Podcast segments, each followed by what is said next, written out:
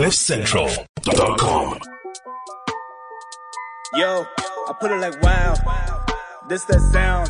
These oaks don't work hard like me. I hope they know by now. Bayo Bab, stand my ground. Bro, these money trees go overseas like Percy Tau. I make sure you stay around. Quiet when I'm under loud. No negatives allowed. Me positivity took a vow. I always play to win. Don't anticipate loss. Mind always in the clown, my boy. Never think about the drop. Never ever ever think about the drop. Just when you thought it was safe to go back onto the internet, say this has been so good. MKT's back. I'm so happy that he's back. But then he is not back. Listen, we know where he is. We hear it's very fancy.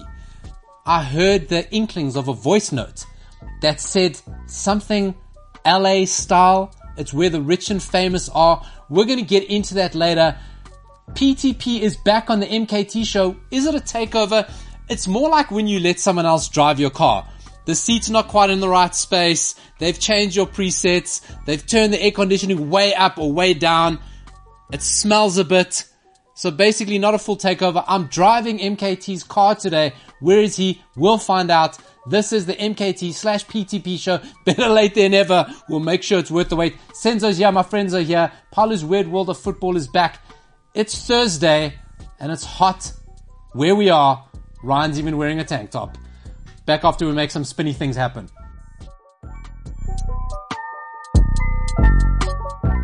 CliffCentral.com. Last week, we had something called the PTP takeover. This week, MKT back, MT, MKT comes back in. When I left here last week, everyone on the crew was dressed like respectable gentlemen.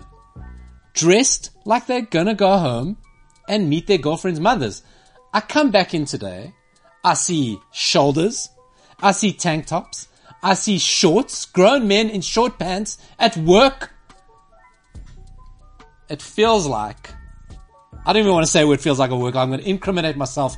Thank God Senzo, look at those two. Look at that. Look at those shoulders. That is Ryan over there and that is a beautiful Lakers shirt. Listen, if you can't see, that is in black and white. It is black and gold. Is that what it is? That's amazing. That is some beautiful, beautiful stuff. Well done, Ryan. Thanks for the guns. Uh, thank God there's no children around. I asked him, does, are those guns on safety and does he have a license for them? I don't think so. I don't think so. I think Ryan's the sort of guy that'll go buy a gun from Walmart, and because he knows somebody, he doesn't even have to go for the two week waiting period. Ryan's an active shooter with those guns. Active shooter in the cafeteria. Not to make light of high school shootings. Uh, Senzo, how are you? What's happening? At least you're dressed like a gentleman, wearing socks, unlike some of the charlatans in here. Yeah, no, these these guys just yeah. I'm just waiting for the first guy to wear slops and shorts to to to to work. I'm just waiting. What's your take? Slops and shorts or slops No. and jeans? What's worse for you? I think slops and jeans because it makes no sense. Like it's like people that wear. I saw a guy actually last week. I actually asked like one of my mates. He was wearing a hoodie and jeans. Like he was wearing like a big hoodie, like and jeans and like slops. I was like, so he's his top half is cold and then his feet are fine. Where was he? Joburg. Yeah, Johannesburg. Joburg, yeah. Now, if you're international, Johannesburg is landlocked. We Yeah. have no coast. We're a big, dirty, grimy city. We're landlocked. That sort of behavior, what your friend was wearing, you see that at the coast. Sometimes you're guilty of that at the coast. When you're Yeah, on sure. holiday, going out at night. That's formal wear at the coast. But listen, for me, I can't. I hate slops. Slops are the most disgusting shoes ever. Slops and Crocs, they all belong in a bin somewhere. Like, what are you doing wearing slops, sis? Dude, look, I wear slops at home. I gotta admit, I will not wear them out. I don't like feet. You know, you get some people on Instagram, they love feet. There's all those Instagram accounts with celebrities' feet. That's gross. I don't, I don't like feet. Feet freak me out. Foot fingers, I'm not into them. Really? I can't, I can't, I don't like feet. I don't like dealing with people, like having serious business or work or life conversations. And they got their feet out. I don't want to see your toes. it's like seeing your genitals. I got to be honest. If I'm if I'm out with you, Yeah. and I'm trying to, have, that's how I feel about feet. Like for me, I can't. Like, I do not. Do you know my what irks me? Girls with ugly feet. Like you can't be a girl and have an ugly foot, like an offensive foot, or ugly hands, like mm. you're a bricklayer or something. Like I get very offended. Yeah, it's like I need I need that to I need those hands to love me. Now listen, we got to address where is MKT? I've heard rumors. He sent in a tweet. Our theme is dress for the chick who's going to break your heart. That's a true story. That's a true story. You bring out what you want. Dress for the chick who's going to break your heart. Dress for the chick. Theme for the show.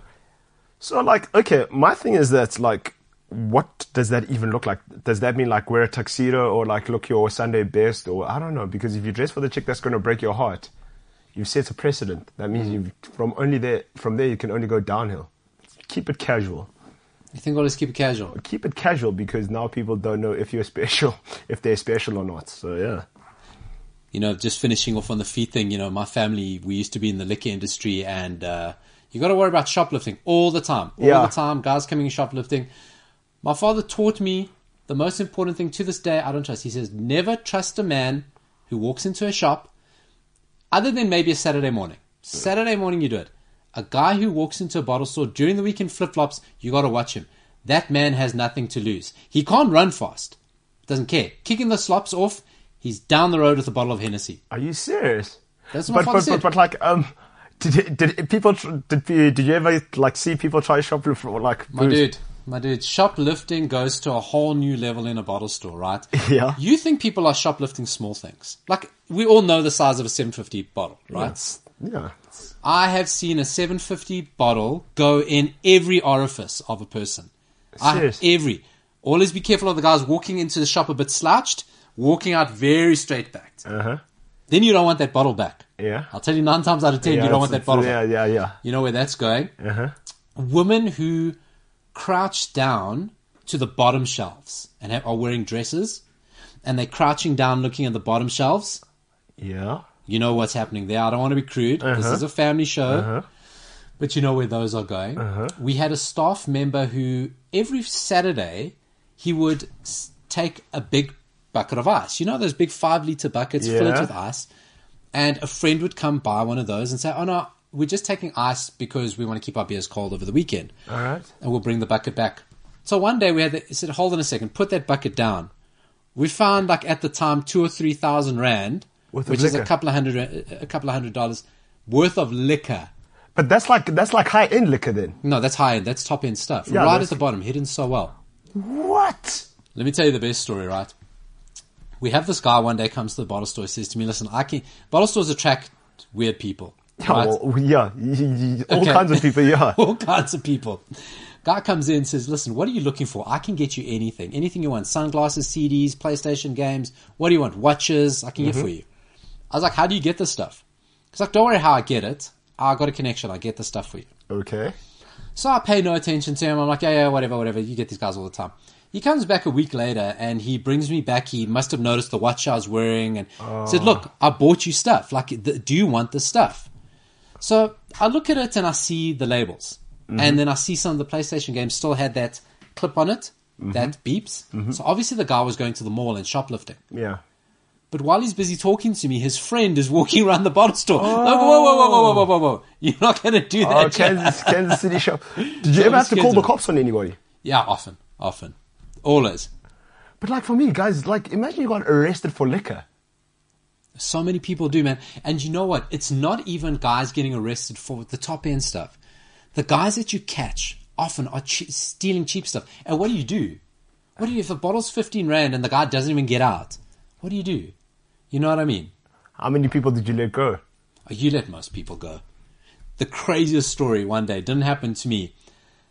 A someone that I know at his store caught someone shoplifting. Shop was busy. He took him to the back courtyard of the shop, called the center security, and handcuffed the guy to a trellis table. Mm-hmm. You know, those trellis tables, Yeah. they're movable. Now, in the courtyard was probably like a eight foot wall. Yeah. What's eight foot? About three meters or so. Eight foot is about yeah, two and a half meters. Okay, right. Handcuffs him to the trellis table, goes back into the shop, and waits now for the security to come.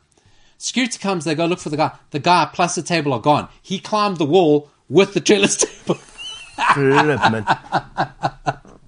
What? Shoplifters are undefeated. Whoa, whoa, whoa. Speaking of that, um, Nico Kritzinger, I just saw a comment, goes, one day while I was in Pick n Pay, a guy fell through the ceiling. That's glorious. Unbelievable. My sister was at Pick n Pay one day and watches a woman in the line in front of her start wavering, like getting all woozy. So she steps back and says, I don't want this woman fainting on me. The woman falls over her. A frozen chicken falls out from under her hat. Shoplifters are undefeated. You know, the worst shoplifter is the guy who stole Ryan's sleeves. That, That guy That shit. is a very Yeah. sneaky little bastard. That is Yeah. the guy you gotta get hold of. Yeah. Uh, this is a sports show. Hey, listening in South Africa, shoplifting is an Olympic level sport. Uh, I want to start off talking about international football. I want to find out who the hell ever wins international international football. What is going on with it? Right. I just want to give you some of the results. Senzo, just take a listen. Yeah, I'm- I'm some of the results in international football. This is just Europe, right? Yeah. We can talk about Europe's qualifying the pro- problems here. Denmark, what benefit do Denmark have winning against Moldova 4 0? England No. beating Andorra 5 0. Poland beating San Marino 5 0. Do San Marino still play football? Well, they still comp- they put They out try. a team. Yeah, they try. Netherlands winning 6 0 against Gibraltar. Portugal 5 0 against Luxembourg. Germany 4 0 against Luxembourg. Uh, uh, North Macedonia. Who's winning? Who's winning in all of this? Yeah, because those games do nothing for the guys who are administering the beating, and also the guys who are getting beaten like that. Like, I'm sure Oaks don't get it, the breaks beaten off them every game. Like, imagine you're San Marino. Every game, you're like, okay, oh, we're going to lose. Like mean, that. We've all been part of very bad football teams, all of us. Yeah, no matter who you are, you've all had a team that just gets beaten. It sucks. You don't stay in that team for very long. Yeah, exactly. Because as well, it's like also it puts you in a bad mood, puts you in a crappy mood the whole time. Imagine like every week, okay, guys, it just happened to us when we when we had a bad first team rugby side, eh, and I was playing in it, and every week we used to go to practice, but also our coach was a bit of a softie. I remember we once got the breaks beaten off us, and he's like, "Yeah, I've got no doubt everybody tried." Yeah, I was like, some guys were like, "Hold up, hold up, hold up." we tried We we tried. We just like we didn't care because guys was busy speaking about what they're going to be doing that night, or like jawling, and I'm just like, guys, Do you think this is what hap- is happening with teams like Gi- Gibraltar? James has popped up there. Ronaldo. Ronaldo scoring a hat trick against Luxembourg. Portugal in 5 0. 3 0 in the first 18 minutes. Ronaldo has scored more goals against Luxembourg. 10 than any goals. other, yeah, than any other opposition that he's played against. And the other crazy stat is that Luxembourg's top scorer has only ever scored 11 international goals. No man, I mean, who is winning in this international football? Not even the fans. Like some of these big beatings. North Macedonia lost at home. That's not even for the fans because you don't even want to be seeing that. The evident thing here is international football is broken. Now, across the rest of the world, the qualifying formats, there is pre qualifying and then there is the real qualifying. So across Af- you to weed out the I, I, I, small I, teams. I, I need, I need you, I need to ask you a question. Do you agree with the uh, African qualifying system for the World Cup? So I want you to just explain it because it is a little bit complicated, but I think it's good. Okay, so what happens is that there are ten groups in African qualifying. Now, Africa is the biggest confederation, I think. 52, Fifty-three. 53 is the Yeah, biggest it's- it's the- confederation. and there are only five spots in Africa. Right. So what happens is that you have to top your group, and then after that, the ten people that top their groups go play a playoff. It's I think it's home and away, and then after that, yeah, and then you win that, you go to the World Cup. So I don't know. I think it's I think that's all that's good, but I see. but, I think- but now the 10 playing, Yeah, the 10 that get into the playoff, they still had to go through the qualifying rounds against Dross, right? yeah, So what they do in um, CONCACAF, which is the Americas, Americas, yeah. and then in Asia, is that they have one round where they sort of take out the smaller teams, like American Samoa and all that rubbish. correct? And then you have those teams then go in against your Australias or like USA, Mexico, and Canada only come into comedy ball qualifying very late on. Sure. Because a lot has been been weeded out. Now, the problems with those qualifiers is that you've got European based players flying halfway across the world Yeah. to deal with. Europe doesn't have that. Europe's just taken everybody, put them in the same pot, you play the same. I've been conscious of football since 1991. Sure. Right? San Marino have never been good, have never gotten better. Faroe Islands never gotten better. Moldova. North Macedonia hardly ever existed. Well, but North Mace- Macedonia did play in the Euro, so you know. Okay, so- let's so- let's so let's, give let's them give them ki- let's give them kind but of. they're a chance. still getting beaten here yeah, by but it was Germany. Germany. Germany will beat the brakes.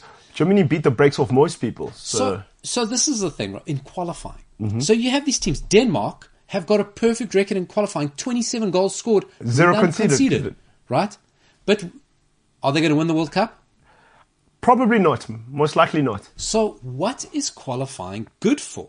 Because everybody goes, everybody, and listen, Portugal always battle to qualify. Mm. We always have to go through, and they say it doesn't matter how you get through, As just get, get through. through. So then, what does it matter? What, what But the remember, point of it all? but remember, we were saying this like, okay, guys, let's look at the world rankings. It's either we look at the world rankings and we say, hey, okay, first thirteen teams or first ten, right?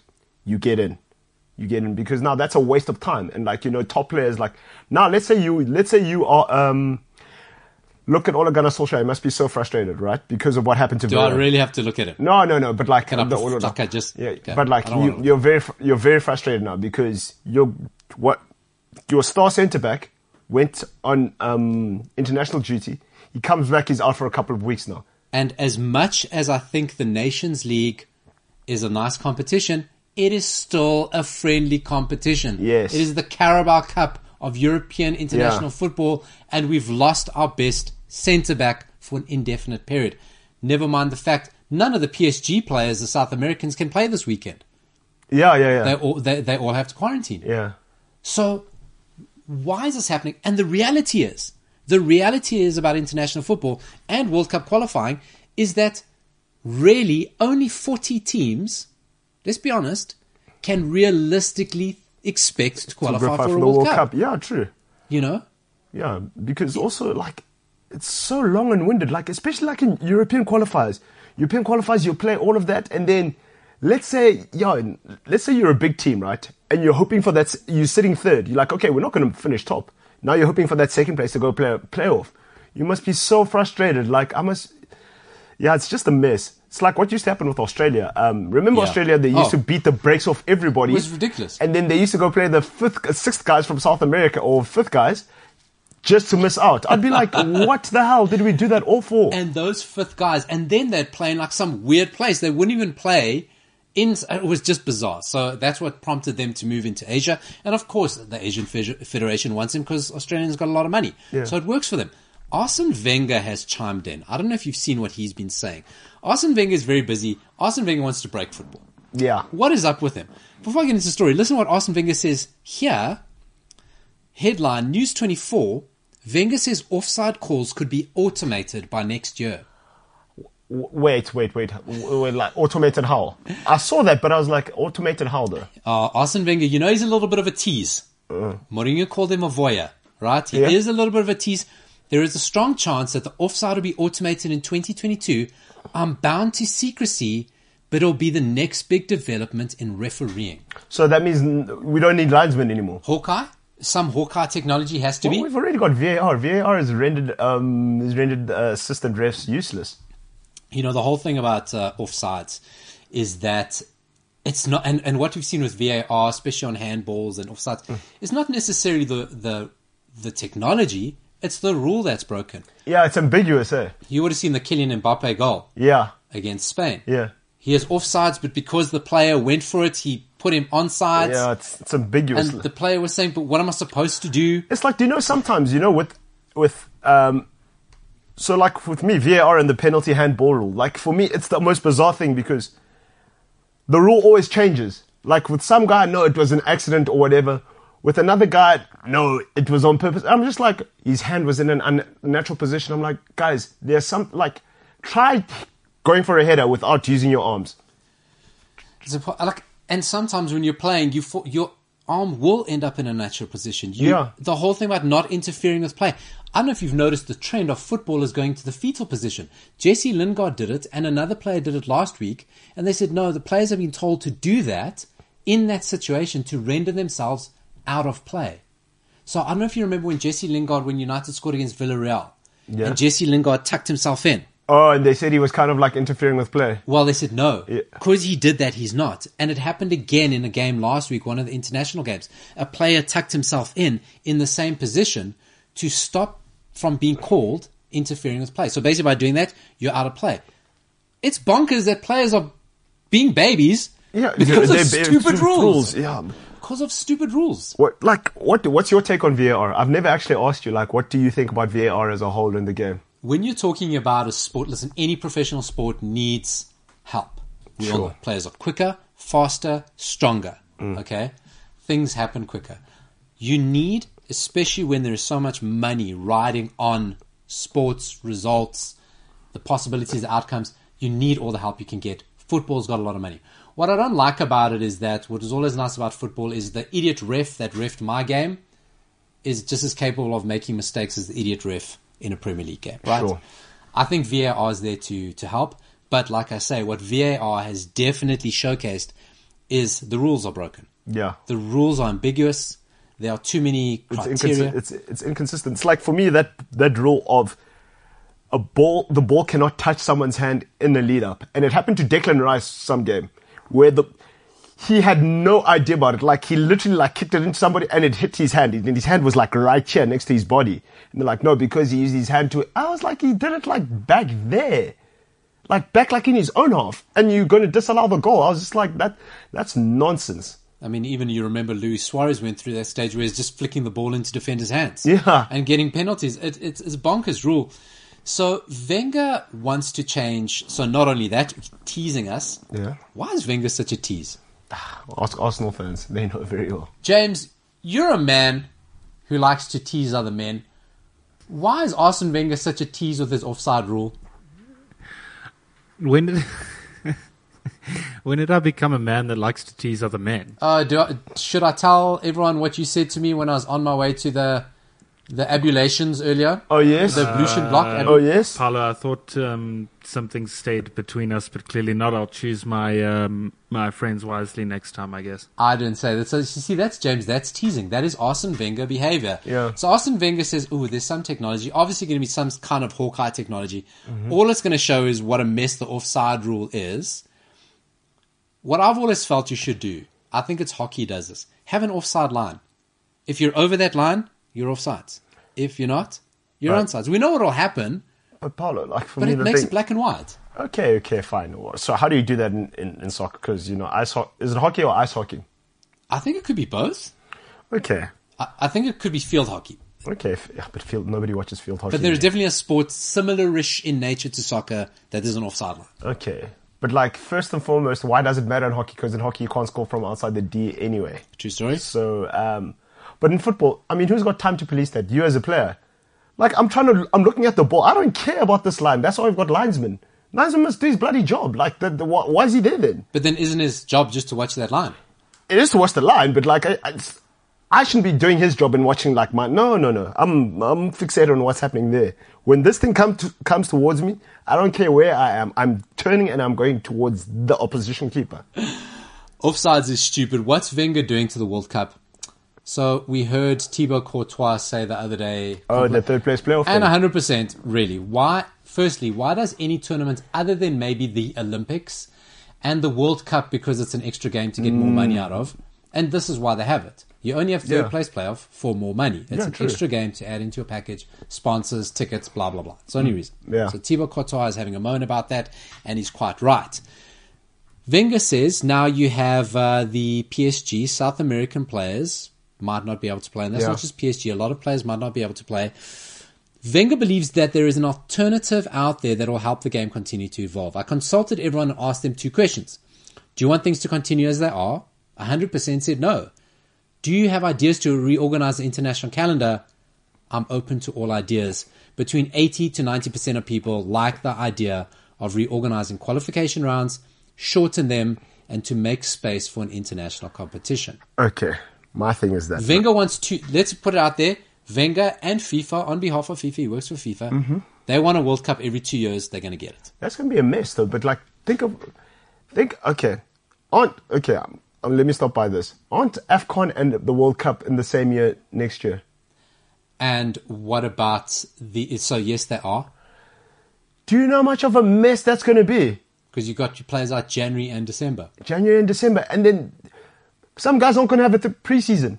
Like I'm thinking about like guys like Mo Salah, um, Sadio Mane, because Senegal are definitely. Well, I think they're going to make both.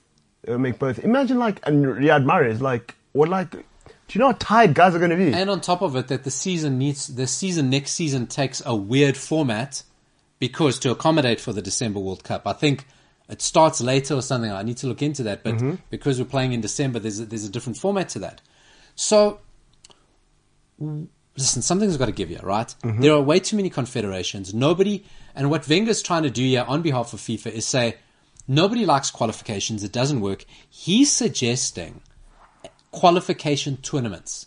So basically, two blocked off two to three week periods twice a season where you play all your qualifiers, mini tournaments okay. all around the world. Okay. So maybe you have one in November. Who knows where you fit it? God, Sure. you know, right? Where you have six games in November, Mm-hmm. and then you go off April. You have another six games, right? And it's played over a two to three week period, and that's your qualification done. Mm-hmm. Players only travel twice. There's not disruption to the calendar, but he's trying to do that and go, we'll do this, but give us the World Cup every two years. But now it goes if there's qualification for World Cup every two years, plus intercontinental championships, People you're doing these things all the all time. the time, yeah. You're doing them constantly. Yeah. So like, but like my thing as well. Okay, now do not needs to do not needs to happen now, right? It's like South Africa. We don't really see it because we follow the European calendar, like with our with our schedule. Mm. But like countries like Egypt and stuff, their leagues like ended like December and Yeah. like January. So like, for me, That's a great point. That's a phenomenal point. It's a phenomenal point. so what happens then? Like because every do you know what FIFA needs to do? They need to sit down and say, okay, everybody listen here. All of you are under us, right? Your season must start from set time till set time. This thing of some people finishing in December, some people finishing in July, like it's weird. Like it, it, it, doesn't make sense. UEFA is more powerful than FIFA. That's true. So, so this is the, this is the big thing. It's a massive power battle between FIFA and UEFA. That's why we have World Cups in sort of strange countries like South Africa and Brazil And Korea. and Qatar, because that's where uh, FIFA's power base is, Mm. and they have to hold it up. We've got something there on the screen. Zapeta, hey Zapeta, listen, love your stuff on on uh, on social On- media. on Twitter, he's funny. Oh god, he's so funny. Senzo, it's assistant referee, not linesman. Good, call him out. We had a female referee in the England game the other Mm-hmm. day. You're being offensive to all assistant refs. What are they assisting? Because the VAR is taking their jobs. They don't call penalties anymore. They don't call offsides. Like, what are they assisting? They're just throw- showing where whose ball it is during a throw-in. I don't know if you watched the Portugal Luxembourg game, but the one assistant referee was looking. If you can get someone to look at you like that assistant referee, my wife hasn't even looked at me that way. What was he looking at Ronaldo? Oh my god! It's like you know when you sometimes get the little mascot kids come out and they're and like, they're starstruck, yeah. the dude was looking at Ronaldo in the same way. All I'm saying is both penalties that Portugal got in that game was on that ref side. Oh, really? That's all I'm saying. That's all I'm saying. Assistant referee, not linesman. 100% for calling that out. Listen, great. It was so cool seeing a female referee. I got to say that I have a daughter. She's big into football. It's such a silly thing, but seeing stuff like that really matters for you. But like, imagine now. But like, do you know? What, okay, now,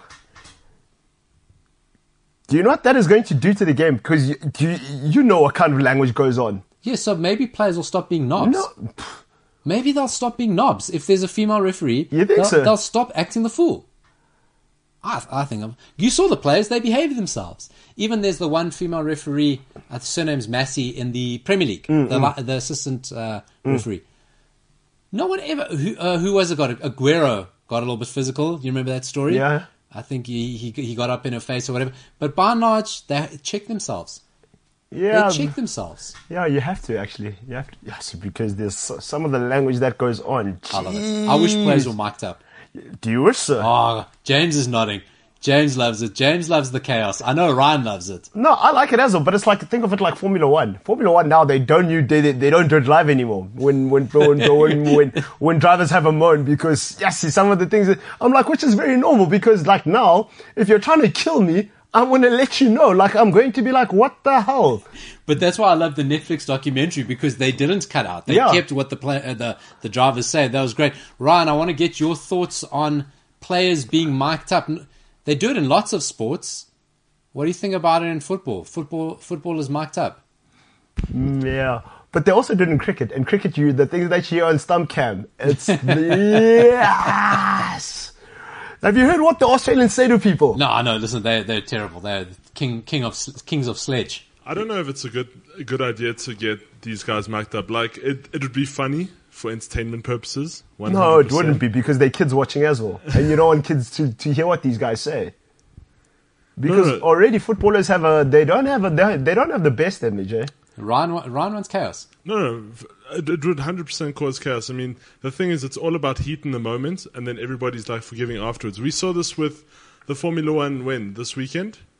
We saw how Hamilton said something about his team, and it blew up, and then he had to put an apology out saying that he didn't actually lie. He doesn't hate his team or whatever. Yeah, but It's just along those lines. So I don't know if it's a good idea for. No, it would like- be hilarious because I think everybody wants to know. I know. I saw a video on I think it was BT Sport Mm-hmm. of Eden Hazard and uh, Mbappe. Was it? I'm trying to think. Yeah, and then they had like a little exchange of words, and then all they titled that video was yeah, but that's normal. um, "What do you think was said in that conversation?" And then everybody sort of put their put their thing on it. I don't know. But I my- think it could go either way. But no, my thing is that now you know now it's it's it's it's already boring because now actually maybe do not like to see them mic'd up because this must stop when people are busy talking to each I other. hate Like that. I hate it so much. Like bro, we know you're talking to each other. Like mic them. You're right, mic them up. But like I'm telling you, some of the players will be like, Nah, you're not putting a mic on me. Also, I, also there is like a big language barrier uh, issue. So I, I don't know. Would you even understand what half the guys are saying? I mean, No, trust me, Someone in the Premier know. League, they speak a lot of different languages across the board. So I think I think what would be the most surprising thing. The players aren't scared of what they're going to get caught saying. They're scared of people knowing what little weenie voices they have. You think so? I'm telling you, there are a lot of little, there are a lot of South American players you can just see by the shape of their mouth. They got little weedy voices, and they don't want people knowing it. Speaking of that, do you know what one of the most disappointing days of my life was? Was the first time I heard David Beckham talk. I was like, oh my god, is this what this guy sounds like? And it takes away so much, Yeah, it's like, bro. so much. I was like, this guy speaks like this. But, but But you learn to get used to it. Though. what other way could he speak? How else could he sound? He's Nah, not going to sound like. Antonio Banderas. He has to. He has to. Do you know? If, I thought David Beckham sounded like Idris Elba. For, for, before I then I heard his voice, I was like, what the hell? Big shout. Listen, Idris Elba reminds me of MKT. Where is he? Where is MKT Elba? We're going to be looking for him. Maybe he pops up later. This is the PTP sh- PTP driving the MKT show, not 100% takeover. Weird thing just happened to me now. I looked into the control booth, saw James. He kind of looks like David De Gea today. Do you know where David De Gea is? Have they ever been in the same room together? Look at that. James, throw a ball through your legs so I can be totally sure. Unbelievable. Dave saves. PTP sh- saves. PTP doesn't shave, shaves his head. PTP got him saves them. It's PTP on the MKT show. We're coming back with a little bit more after this.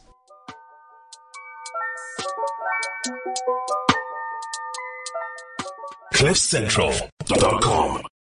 The great philosopher LL Cool J.S. said, Don't call it a comeback. I've been here since about one o'clock. Bad coordination on my part. My name is PTP. This is the MKT show. We're hoping to have MKT, but he's getting tested for all myriad of diseases. One of the hepatitises, I hear. Yeah. I'm not 100% sure. In the break there, we have some breaking news. Senzo just wants to update us from the latest way international qualifiers are ruining club football. So, 16 South Americans could be missing from the Premier League this weekend due to CONMEBOL's World Cup qualifying schedule. Oh, not because they're at Carnival. Yeah. Okay, right. Right. Brazil. Fabinho, Alisson, Jesus, Ederson, Royal, Fred, Luis, Silva, Rafinha. So the big losers there are Liverpool and City. And the big winners are United. Yeah, exactly. We're the big Fred, winners. Fred, Fred, Fred's ah, we're, the big, we're the big winners. Argentina, Romero, Lo Celso, Martinez. Um, Uruguay, Cavani. Um, Colombia, Mina and Sanchez. And then I think that's Paraguay, Almiron. Right, right. Uh, So- Almiron's Venezuelan, I think. He's, I think it's from Paraguay. But like, imagine you're Liverpool and you're like, okay, Fabinho and Alisson might not be playing. How frustrated are you? Frustrated are you if you if you're Jurgen Klopp? James, are you maybe ready to come in on this Liverpool fan perspective? No fault of your own. Now, is this definitely confirmed? Not like last time where it was like a lot of like, you know, big things swinging and uh, they eventually gave in. Are they definitely out? Yeah. Definitely out. How do you feel? I mean, Fabinho and Alisson, I mean, Fabinho is a huge miss for you through no fault of your own. Um, so as far as I know, and I could be wrong, it, it has to do with the timing mostly. Yeah. uh, with their quarantine and like the time that the games are scheduled. Yeah. I just Um, said it said scheduling. So, yeah, obviously super frustrating because I mean it's not like they're injured, and I, I, think a lot of people know that Fabinho is this like rock in our def- like midfield slash. He's the backbone of your um, team, basically. He's he's up there definitely in uh, uh, in and amongst the players. Bro, do you know you beat Liverpool? Must I tell you how you beat Liverpool? Target Virgil van Dijk and you target Fabinho. It's over. Dear Ole, how are you? Hope this mail finds you well. On the 24th, Senzo knows how to beat Liverpool. Regards. Yeah, is that all it takes? You just have to target two players. Yeah. No, Um, of course. Okay. Although, James, the flip of it is that maybe Fabinho getting like a five day rest at this stage of the season helps you out later in the season. Because it's good for him because like don't they Because they got Champions League next week. yeah. Uh, next week for us is a nightmare speaking of which. It's an absolute have you seen have you seen the run our run of fixtures? We do it quite well. Before we get into that, because you know the one thing about international break is I get to watch a very successful and powerful team called the Portuguese national team, and don't have to think about Ole Gunnar Solskjaer messing up football uh, for two weeks. But James, MKT is not going to be joining us today, but you guys had a very interesting exchange. MKT is down in Cape Town. He's at the the Cape Town Marathon. He'll Yeah. be doing some MC work down there. Yeah. Why do so many people give him a microphone? Doesn't make any sense. Uh, talking is like breathing. But anyway, he's in Cape Town, and you knew where he was. There was an interesting conversation. I'd like our audience, our fans, to hear what happened. Oh, um, so you know, MKT being MKT decided that he was going to update us this morning as to whether he was going to join us or not um, on our WhatsApp group, and he said he'll be waiting at Nobu, which, for those that don't know, is a super upmarket restaurant in LA, and then they've got a couple of branches now around the world. And There's only and this Nobu is the only one in Africa. So it is. Is it? It's a sushi restaurant, right? Yeah, it's a seafood restaurant. Seafood, right? Is it, it's the same Nobu? The same one at the one and only, yes. Sa- same Nobu that was started in, In- I yeah. think, it- I, I don't know where it was started. Yeah, but the one that the Kardashians eat Well, at. that's what I was going to say. Yeah. That's what I was going to I've say. been to Nobu a couple of times and I wasn't paying. So don't. Nobu Cape Town, Nobu LA. No, Cape Town Nobu. No, Senzo, I don't know how you roll. No, you no, got no. exclusive Rick and Morty jumpers there. I don't know who you're running. I Um, think, as far as I know, Nobu in LA is actually on Rodeo Drive. Yeah, exactly. So I've never smelt Rodeo Drive. But like the one in Cape Town as well. Guys, be sure. Where's it at the one and only? It's the one, uh, one and only. Well, What you gonna do? what you gonna do? Also, the price, the price is there. I saw a, a Wagyu beef steak for four figures. Four. What are you talking about? Four figures. Four figures, like some people's salary. Ryan, Ryan I'll get my reference. Must be very nice. So, Yeah, must be nice. must be nice. So, you know what? I was actually having like a very bizarre first world problem conversation this morning, speaking to a couple of people. Um, colleagues of mine had just come back from France and everyone was talking about it. And they said, look, an average meal in Paris right now in euros is you're looking at the best part of a basic meal, six to seven hundred rand. Yeah, no. Basic, basic Yeah, yeah, it happens cafe For style one meal. person. A friend of mine went to New York. A friend of mine went to New York recently, right? And he had like, so so he went to like the equivalent of going to like Hudson's. Right. Yeah, Hudson's. Hudson's is a sort of like mid-level burger joint. Yeah, you know, I mean, you're not you're not going to take your a working person that like like a banker and stuff is not going to take like his business colleague colleagues to Hudson's. You go there, it's street cafe, drink Yeah. craft beer, fall in the road. Yeah, yeah, exactly. Pretty much. Yeah. He he went to the equivalent of Hudson's. He had one gin and tonic, a burger and chips. Guess how much the, the equivalent was when you converted to rands? Thousand rand. Eight hundred bucks. He said, "No ways, I'll stick to McDonald's." Let me tell you about the kicker to this story, though, and this is something I can 100% relate to. James, you want to add in? I no, I just had a question. That that uh, amount of money in euros that uh, your your colleagues or whatever were spending was that for one person for a meal? Yeah, it's like 40 euros, yeah. per person and basic pub style lunch, casual, not even fine wine What? dining, Yeah. just a normal meal in Paris. Another colleague who lives in Cape Town said, "Oh, but that's kind of like what we pay here." Cape Town guys, listen. It's expensive. Cape Town. When I was in London a couple of years ago, right, we went to South Bank, which is the really cool, trendy place in Yeah. London. We went to a cool res- Mexican restaurant, Mm-hmm. had some drinks, Coronas when you could when Coronas were cool to Mm-hmm. drink, starters, four course, couple of drinks. What we ended up paying for the bill, I've paid more in Cape Town. Are you serious? I was in London, paying in pounds. South Bank, cool place, middle of summer. I've paid more in Cape Town. no, dude. Cape Town is unhinged. No, yeah. L- listen, uh, we, a mate of mine from London, she came here. She asked how much a draft costs. They tell her about forty rand. She was like, "How much is that in pounds?" I was like, "About two pounds." She's like, "Wow, you guys are living the life." She goes, "They pay eight pounds for a draft. There's no ways."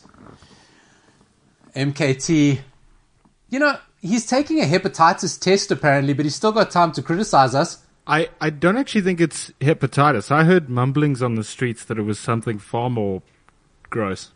He just said a test. He said, I'm taking a test. I'll be gone for a while. We can't speculate. He's telling us Nobu is Asian fusion, you peasants.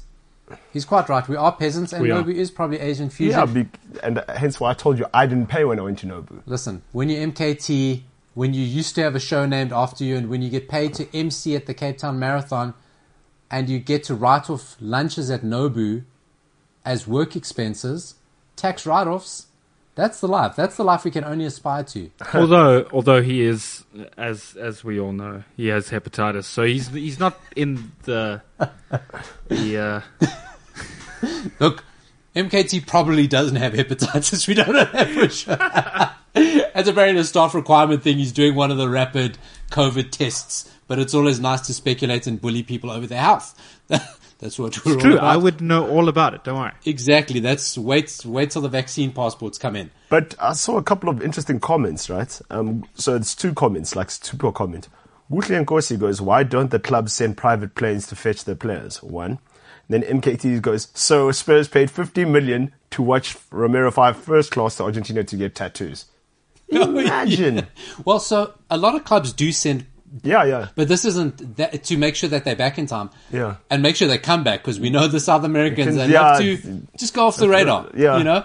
Um, but this is more a quarantine issue. This is more a COVID issue that they, you Yeah. know, they need to isolate for a few days.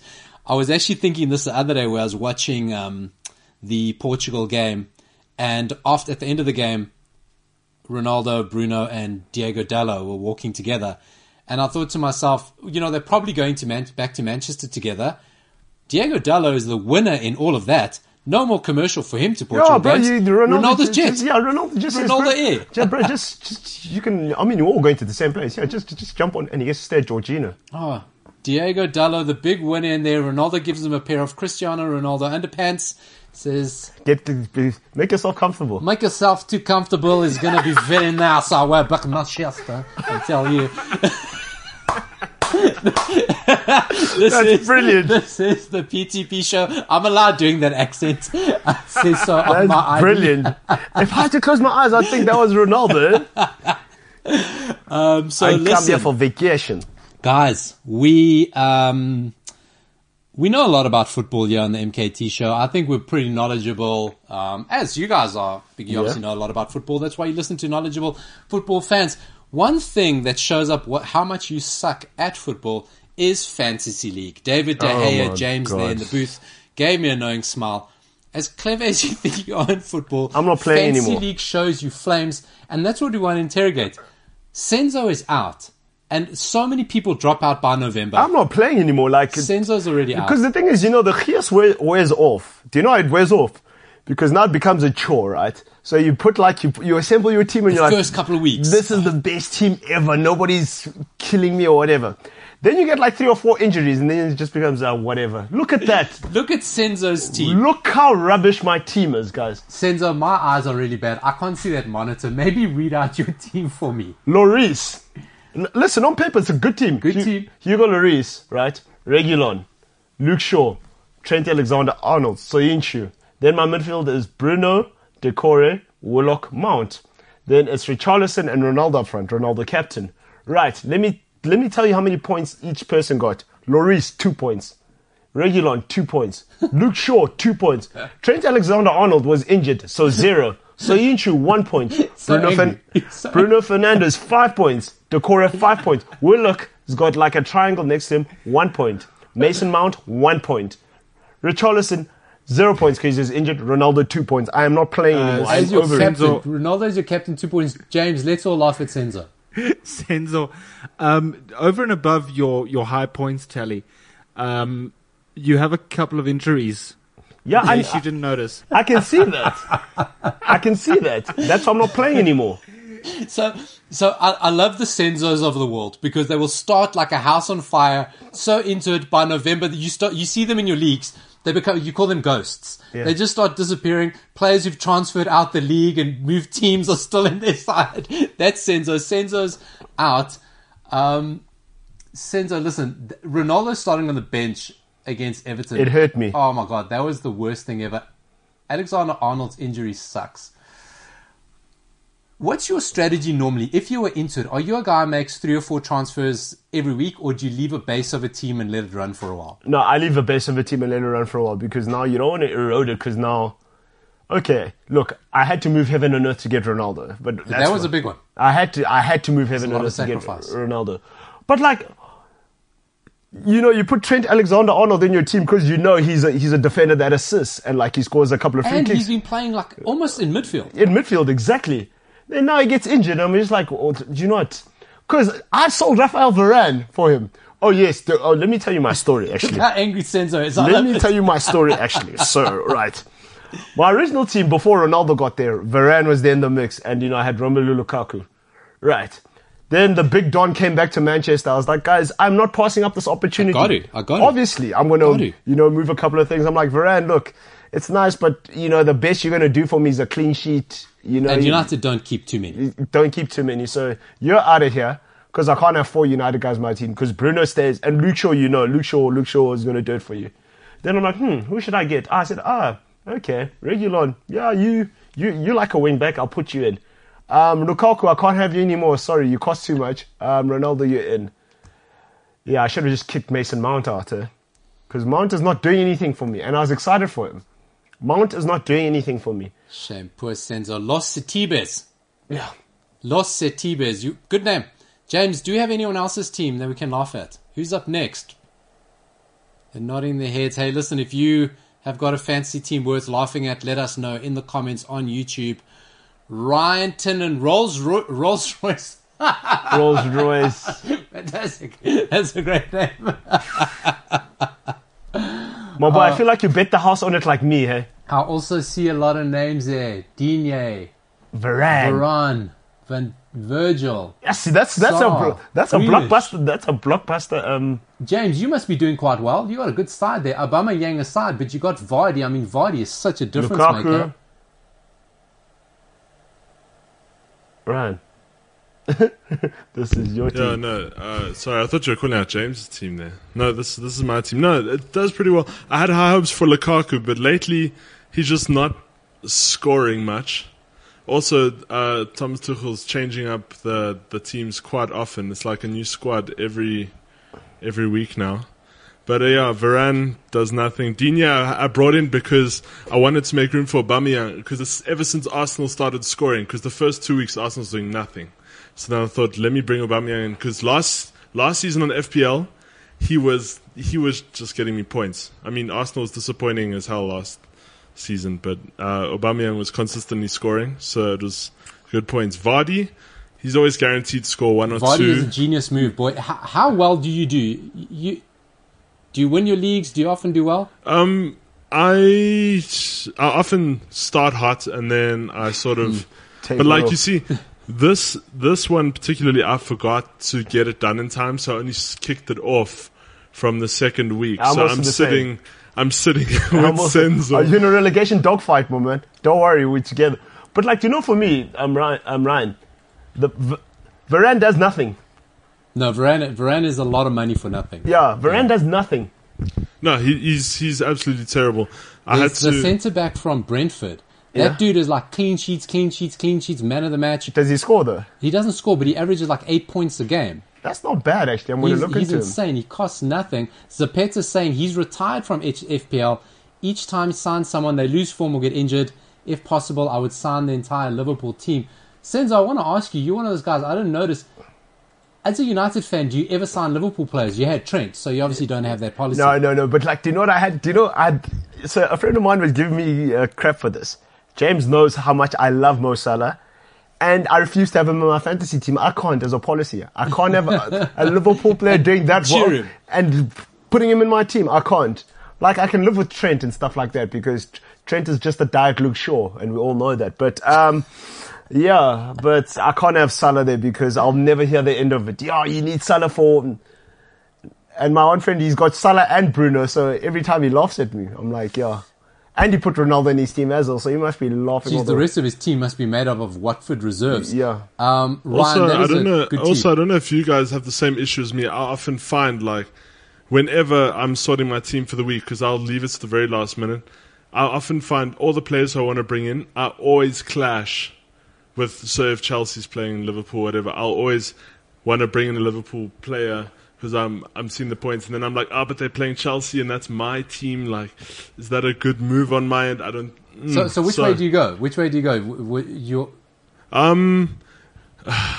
depends where you It, are in it, the it depends on the player. Like for example, I also had Mason Mount in my team, and I took him out because I don't know in the beginning he started off strong, and Yeah. then Tuchel took him out, and he just stopped scoring. I've got another question for you guys. So, like, when you make your team, right, do you make the base of your team, like, let's say the, the club that you support, you have to max out on them? Do you put three of them in, or you really it really doesn't matter to you? Right, uh, James, can you answer that question?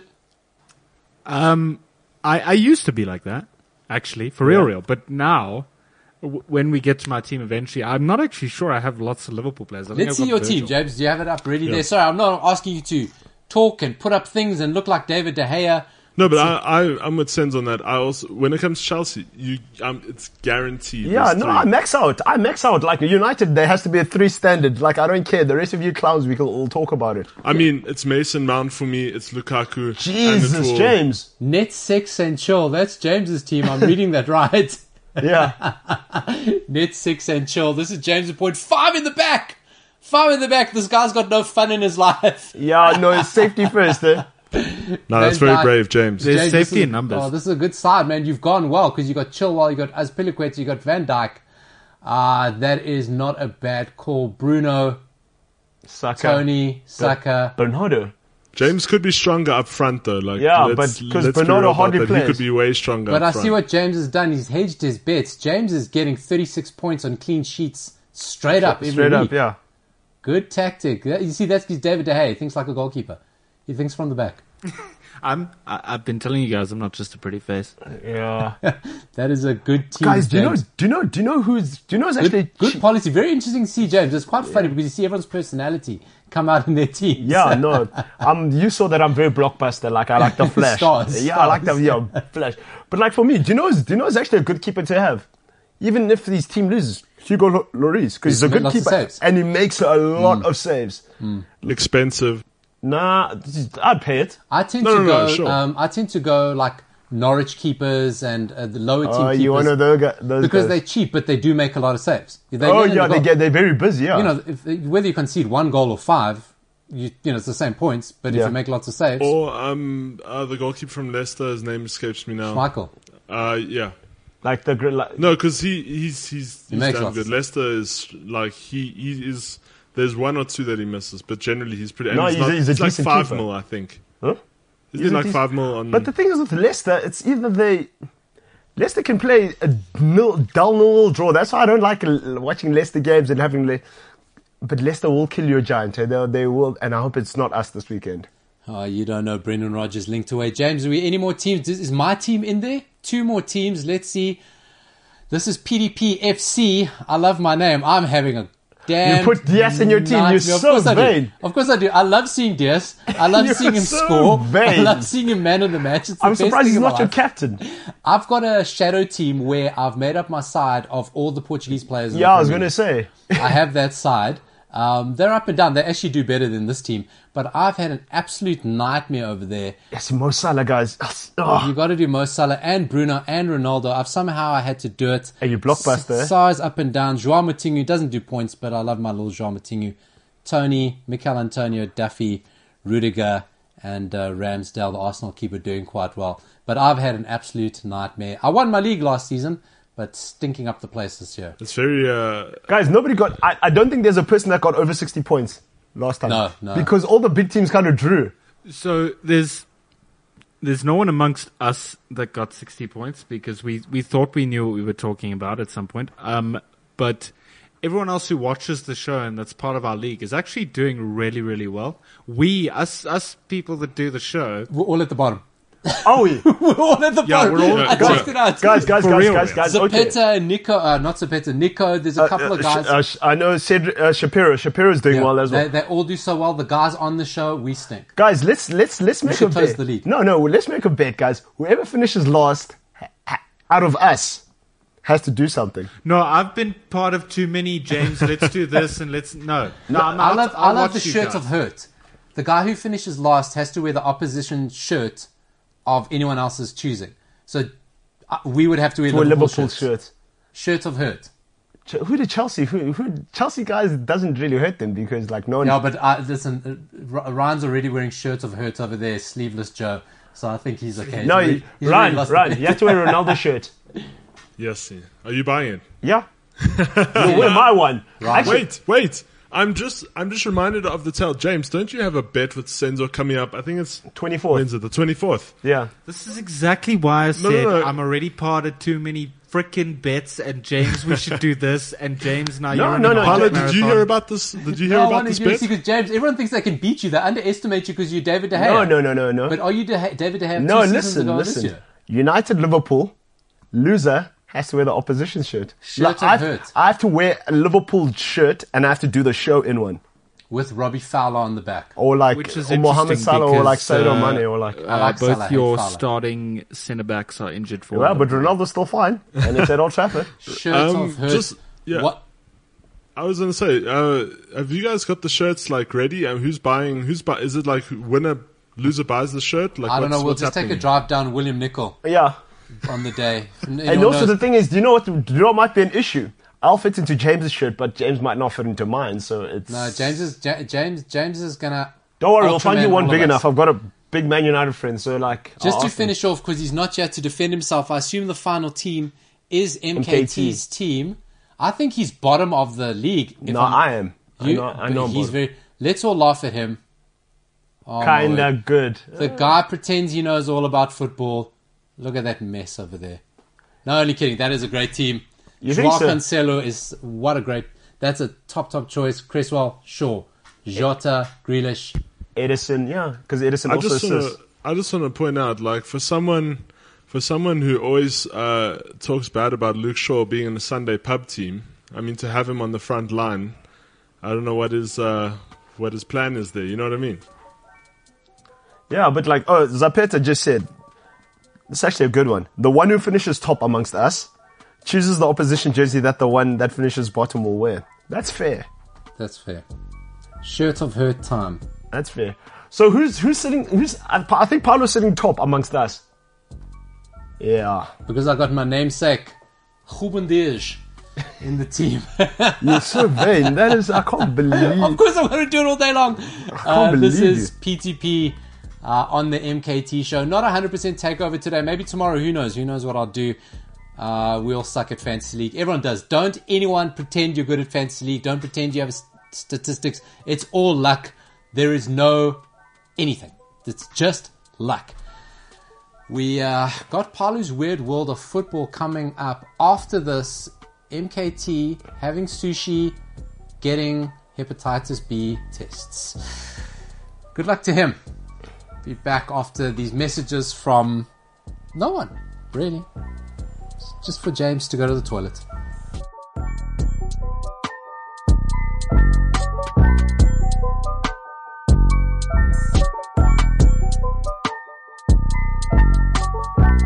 CliffCentral.com. This is PTP on MKT FYI BTW BOB Right. ODB.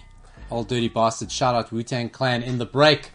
Senzo, SSS, sexy Senzo Sativa was giving me some big numbers. Firstly about Jack Grealish, and then LeBron James. So, Which one do you want to throw at us first? LeBron James, guys. LeBron James is, guys, this guy's going to be a billionaire. I think him and Ronaldo, I think now we're looking at like billionaire territory because, I mean, they're both Are, are they heading to towards the first billionaire sportsman? Surely not. ac- active. Active. I think active. Active. Have to be. Yeah, because now LeBron James, so Spring Hill, the entertainment venture formed by LeBron James and his friend Maverick Carter, has taken an investment from a consortium valuing the business at 725 million US dollars. Those are big numbers. That's a lot of money. 725 million. What does that uh, that company do? Do you know? Sports entertainment. Yeah, they sports. represent. So they do sports entertainment. So like they, so LeBron's got a show called The Shop. Right. Yeah, yeah, yeah. The barbershop. Yeah, on HBO. But it's not just sportsmen there. Like it's people from Yeah. all types of entertainment, and that's on HBO. And yeah, that's very popular and stuff like that. And it's like yeah. I'd love to know what his Liverpool shares are worth. So it says LeBron James entertain. Wait, let me go into it. Uh, let me go into the article a bit more because, like, bro, it's ridiculous. So yeah. Well, LeBron Spring Hill gets an investment from Nike, Epic, and Fenway. Because you know J.W. Henry advises LeBron on what to do. That's why he's got shares in Liverpool. So yeah, he's going to be laughing all the way to the bank. You know where we're heading with this? I mean, when does LeBron start buying up NFL franchises, NBA franchises, and things like that? Like legit buying them up. I'm Does he take on the Saudi Arabians in the Premier League eventually? Ooh, no, that's that, that, that, those pockets are too deep. But um, Yeah, he's just a billionaire. with regards with regards to um that kind of like venture, don't be surprised if LeBron James buys the Cleveland Cavaliers because he's from Yeah, he's yeah. from Ohio and close to Cleveland. But like, don't be surprised if he does that. I'm I'm waiting for it because he did say because they asked him like, are you going to go into um, are you going to go into um coaching when you're like done? He's like, no, no. I'm trying to own a team, guys. Like. Well, what what was the one advice they gave to Michael Jordan or Shaquille O'Neal? One of them said, "Don't be the guy. Don't be the guy who earns Shaquille O'Neal's money. Be the guy who signs Shaquille O'Neal's checks." checks. Do not rich those guys are. That's who you want to be. You don't want to be Shaquille O'Neal. Yeah. Be the guy who signs his checks. Uh, Michael Jordan is he still involved in? Uh, Charlotte. Is he still involved? Yeah, he's the only black um, owner, only black uh, NBA owner. So hey, Well, because because remember when there was that whole saga about the LA Clippers and their owner said some racist stuff and they kicked him out. Do you know I was trying to buy that team, but they wouldn't let her in. Oprah. Oh, really? Yeah, Oprah was like, yeah, I've got the money. I'll give it to you up front. They're like, no, no, no, no, no. If Oprah, they were scared.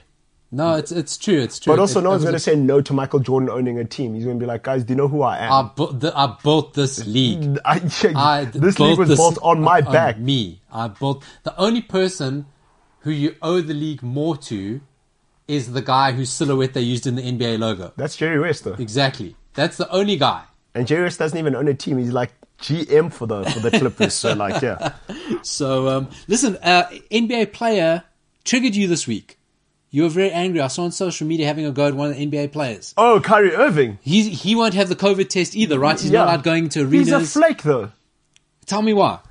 No, because he's like he wants to be a human rights activist, and like you can't really rely on him because Kyrie, Kyrie Irving, look, as great. Do you know I was upset with him because it's like the third time he's done it. And he's a good player. He's a very good player.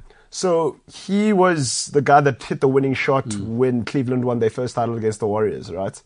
So with that, he said, "No, I don't want to be under LeBron. I want to go get my own team." So he goes, decides to go to Boston, right? Right. He decides to go to Boston. And, you know, yeah, Boston, okay, Kyrie Irving, you know, Boston, a bunch of young guys, good coach. I like their system. He goes there and he absolutely upsets everybody in the, in the locker room, upsets them. And when he was playing in games, they'll play badly, but without him, they almost got to an NBA final. And like now Jayson Tatum was flourishing. I was like, good, right, cool. Then Kyrie sulks again. Okay, I want to go to Brooklyn now. Be, I don't want any big stars coming to Yeah, Brooklyn. yeah, yeah, yeah. I, want to be the guy. Okay, cool. Goes to Brooklyn. Then Kevin Durant has a moan uh, that the Warriors that he's out and whatever. Then he goes, "Hey KD, come play with me in Brooklyn. Cool. Yeah, we're gonna win championships. Fine." Then James Harden's like, "Hmm, you know what? Where I want to go? I want to go to Brooklyn." So now they've got the probably the most deadly attacking trio that has probably been assembled in NBA history. Now Kyrie Irving last year he decided, "Yeah, I'm gonna go off the radio. I'm gonna do my own thing." Kevin Durant had to carry the team by himself because James Harden was basically broken. He was Yeah. playing with a one leg. And now, if I'm Kevin Durant, like I'd be so, I'd be so effed off with with Kyrie Irving. Like, dude, what are you doing? Do you want to win a ring or not? I feel for for Steve Nash. Steve Nash must be having grey hair. Does, like doesn't deserve that. he's Doesn't gonna have hair that. like you. He's gonna have a head of hair like you by the by the time he's done. And Steve Nash looks like such a nice guy because he's Canadian and also he's part South African. But like, No, exactly. Canadian guys are the nicest people ever. Bulls Bulls dynasty Yeah. doesn't deserve that. Players won't getting aren't getting vaccinated, won't be allowed into arenas. NBA starts next week, twenty fourth. Yeah, twenty fourth. Yeah, twenty fourth. Like what? Like, It's going to be a mad season. I think it's going to be crazy. but like, if you're the owner of Brooklyn, like, what do you say to Kyrie? Do you tell him get your ass a vaccine? Otherwise, I'm. I'd trade him actually. Listen, it should. Yeah, it's it's such a it's such a big issue, and I mean, if you watch any of the American publications or any other American uh, uh, Hmm. sports networks, it's on all the time. Ryan's got something to add. Ryan knows what he's talking about. He's wearing an exclusive limited edition NBA Lakers jersey. Kobe Bryant wanted that. Bri- Kobe Bryant. Eight, not even twenty four. They're eight. That was not cheap. Yeah. But that's somebody's Either mortgage. money-wise that's or someone's morally. rent. That's, That's, what I'm someone's saying. rent. Ryan, add in, add in what you got to say. Um, so I watched the, oh, I listened to the Breakfast Club yesterday, you know, Yeah. and they were having a talk. Charlemagne the God was talking about this whole situation with Kyrie Irving not wanting to get vaccinated. And it's quite funny because I wasn't sure how people in America were going to feel because it's quite a divided um, subject, there, especially with some states, you know, th- trying to abolish the mandate or whatever. But I saw Michael Jordan made headlines this James morning. James got very excited when he heard the word mandates, but not quite the Oh, right. mandates he thought it was. Yeah, exactly. Old David De Gea over there. Look at him, he looks like David De Gea. Yes. no, and I saw um I saw Michael Jordan took a stance and he says I fully back what what they're saying because now they they're not allowing uh Kyrie Irving to actually play What? because He they fully backs what who's saying. Oh, who's that? Yeah. yeah they they won't have him on the home ground. So Jordan 'Cause of- backs 'cause of the Kyrie or Jordan mandate. backs the league? Does Sorry? Jordan back Kyrie or does Jordan back the league?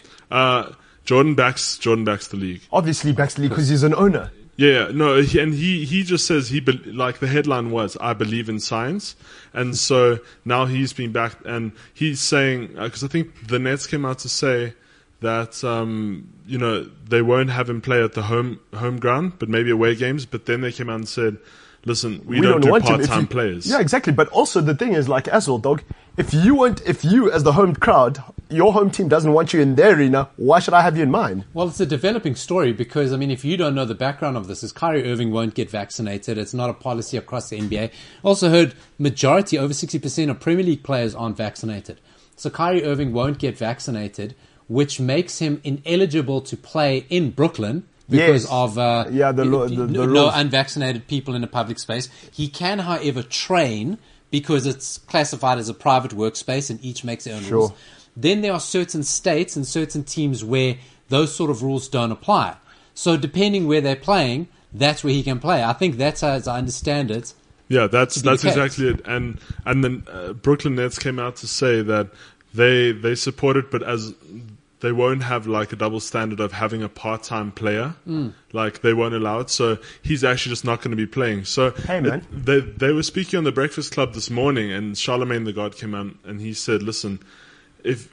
Is he really wanting to go through with this with the amount of money he's going to lose? Because now no one's going to but sign. can him. he lose money? Because No, he, he can't lose money from His contract must be no, yeah, watertight. Yeah, yeah. Listen, you, you he's not going to lose money from um like he's not going to lose money from from Brooklyn because th- that that money is guaranteed. Hmm. But like his sponsors, like Nike and stuff, they'll be like, um, look, But based on, but based on what? Based on He's what? The got a contract, sneak- the he's- contracts were signed before. but he's got a there's a- sneaker line with Nike though. But but to get out of it, they don't say oh, when yeah, they true. signed it, there was no COVID. True. You know but what I'm did you see? But Nike already. He Nike- must know. No, but Nike already effed off with him. Do you know why? Because the one time they released a Kyrie Irving sneaker, and Kyrie Irving said this shoe is trash. don't put my name on this stuff. And I'm just like, this guy, he won't play the game. But he must know that he's listen. We all know these guys. Nike will walk away from him. Puma or New New Balance or Yeah, Warrior or somebody will throw something at him next week. I don't think he's got too much to worry about. I said, hey, either way, he's collecting. eh? He obviously knows. He obviously knows part time part time baller. And the thing is, when someone like Michael Jordan comes out and backs what the NBA is saying, He has to back Uh, them. He's an owner. No, no, no, sure, hundred percent. But the thing is now that I think that puts Kyrie in an awkward position because now no one's going to take him, especially if Jordan backs it that much. I don't see a team taking Kyrie Irving on. Like he's just going to be benched. We all know what needs to happen. Michael Jordan needs to get on camera saying Kyrie Irving would not take the vaccine, and I took that personally. you know, you know I was going to do it. And it became personal for me, yeah. This is uh, PTP, Paulo's Weird World of Football. Um, I love the diversity of the NBA chat. There was some good stuff. Uh, but I want to sort of close off. Maybe we've got some time at the end with some sense of social media. Still talk about those crazy um, full Foden Foden, numbers. full- full Foden numbers, Maybe he can yeah. get himself a hairstyle while he's at it. I Yeah. want to talk. Um, I like strange football, right? I like The the weird side. things, odd things. You know, football brings out a lot of weird people because it's about passion. It's about you lose your logic, and often it brings up the weirdest stories. So, to go with a weird feature, we thought we need a weird graphic, and Yeah. James has been hard at work once again on Paulo's Weird World of Football graphic for your viewing pleasure. Listen, if you listen to this on the podcast, you're not going to see this beautiful thing. I don't know how to describe this to you without taking LSD. Um, there are five fonts. There are five words, each of them in a different font. There is a word art footballer who's now been colored in. You know, we spoke about uh, fantasy league teams. I love seeing people's bad fantasy league uh, Kits. kit designs, and that's what that looks: yellow shirt, pink sleeves, pink socks, black shorts. Images of me. The one I'm wearing 3D glasses.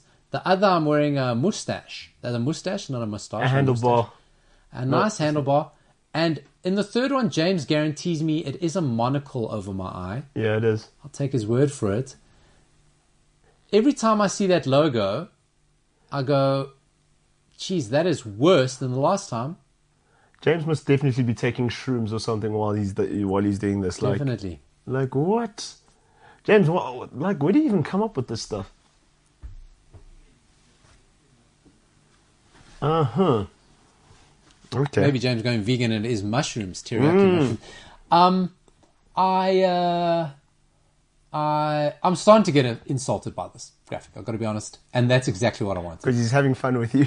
That was my brief to James. I said, James, offend every sense. My sight has been offended. Mm-hmm. My touch, because I know if I touch that, it's probably going to scratch me. It's starting to smell bad as well. So we're getting into a very good space. Of course, that graphic, it's worth it for Paulo's Weird World of Football. I want to talk to you, Senzo, while you're here. Tell everyone about the curse of Bela Guttmann. Bela Guttmann. Ah, shit. Does the name ring a bell? Wait, I've Why does this that name ring a bell? Don't Google it. No, I don't. I'm I've, gonna I've tell you. forgotten. I've forgotten. I've forgotten it. But I'm going to tell you about the curse of Bela Guttmann. It sounds like a 1930s horror movie starring Bela Lugosi in the titular role of Bela Guttmann. I did say Oh. titular. James, calm down. Yes, I remember this. Yeah, it's just, Right. it's very yeah, it's, it's, it's intense. Very strange. It's in, but it's intense though. So, Do- the Hungarians. Do people know about Bela Guttmann first and foremost? Oh, we're going to get into it. I'm gonna, Mm-hmm. the Hungarians in the early part of this century or last century, 1920s, were actually very influential in football. You know, up until then, people were just kicking a ball and running around like when you watch toddlers play football or Bafana Bafana. There was no real structure, organization, or formations. The Hungarians were very key in that. They structured football, they structured formations, they hammered England, they invented what was called the WM formation. Yeah, and there was this guy called Ferenc Puskás. So I don't know if people have heard Well, of him. kind of. He was just kind of the guy. Yeah. So the Hungarians were very dynamic. There's been a lot of what if moments in world football that if Hungary had won, where would football have gone? They dominated early Yeah. uh, Olympic tournaments. Before football got FIFAized and they became Yeah. formal tournaments, Hungary were sometimes the unofficial best team in the world and unofficial Those- world champions. They were power, like they were superpowers. power powerhouse. They adopted early days of sports science. Yeah. Hungarians at the time, unlike their fans now who are just dirty racists. Yeah, they beat cops up. Oh my god, they're the worst people.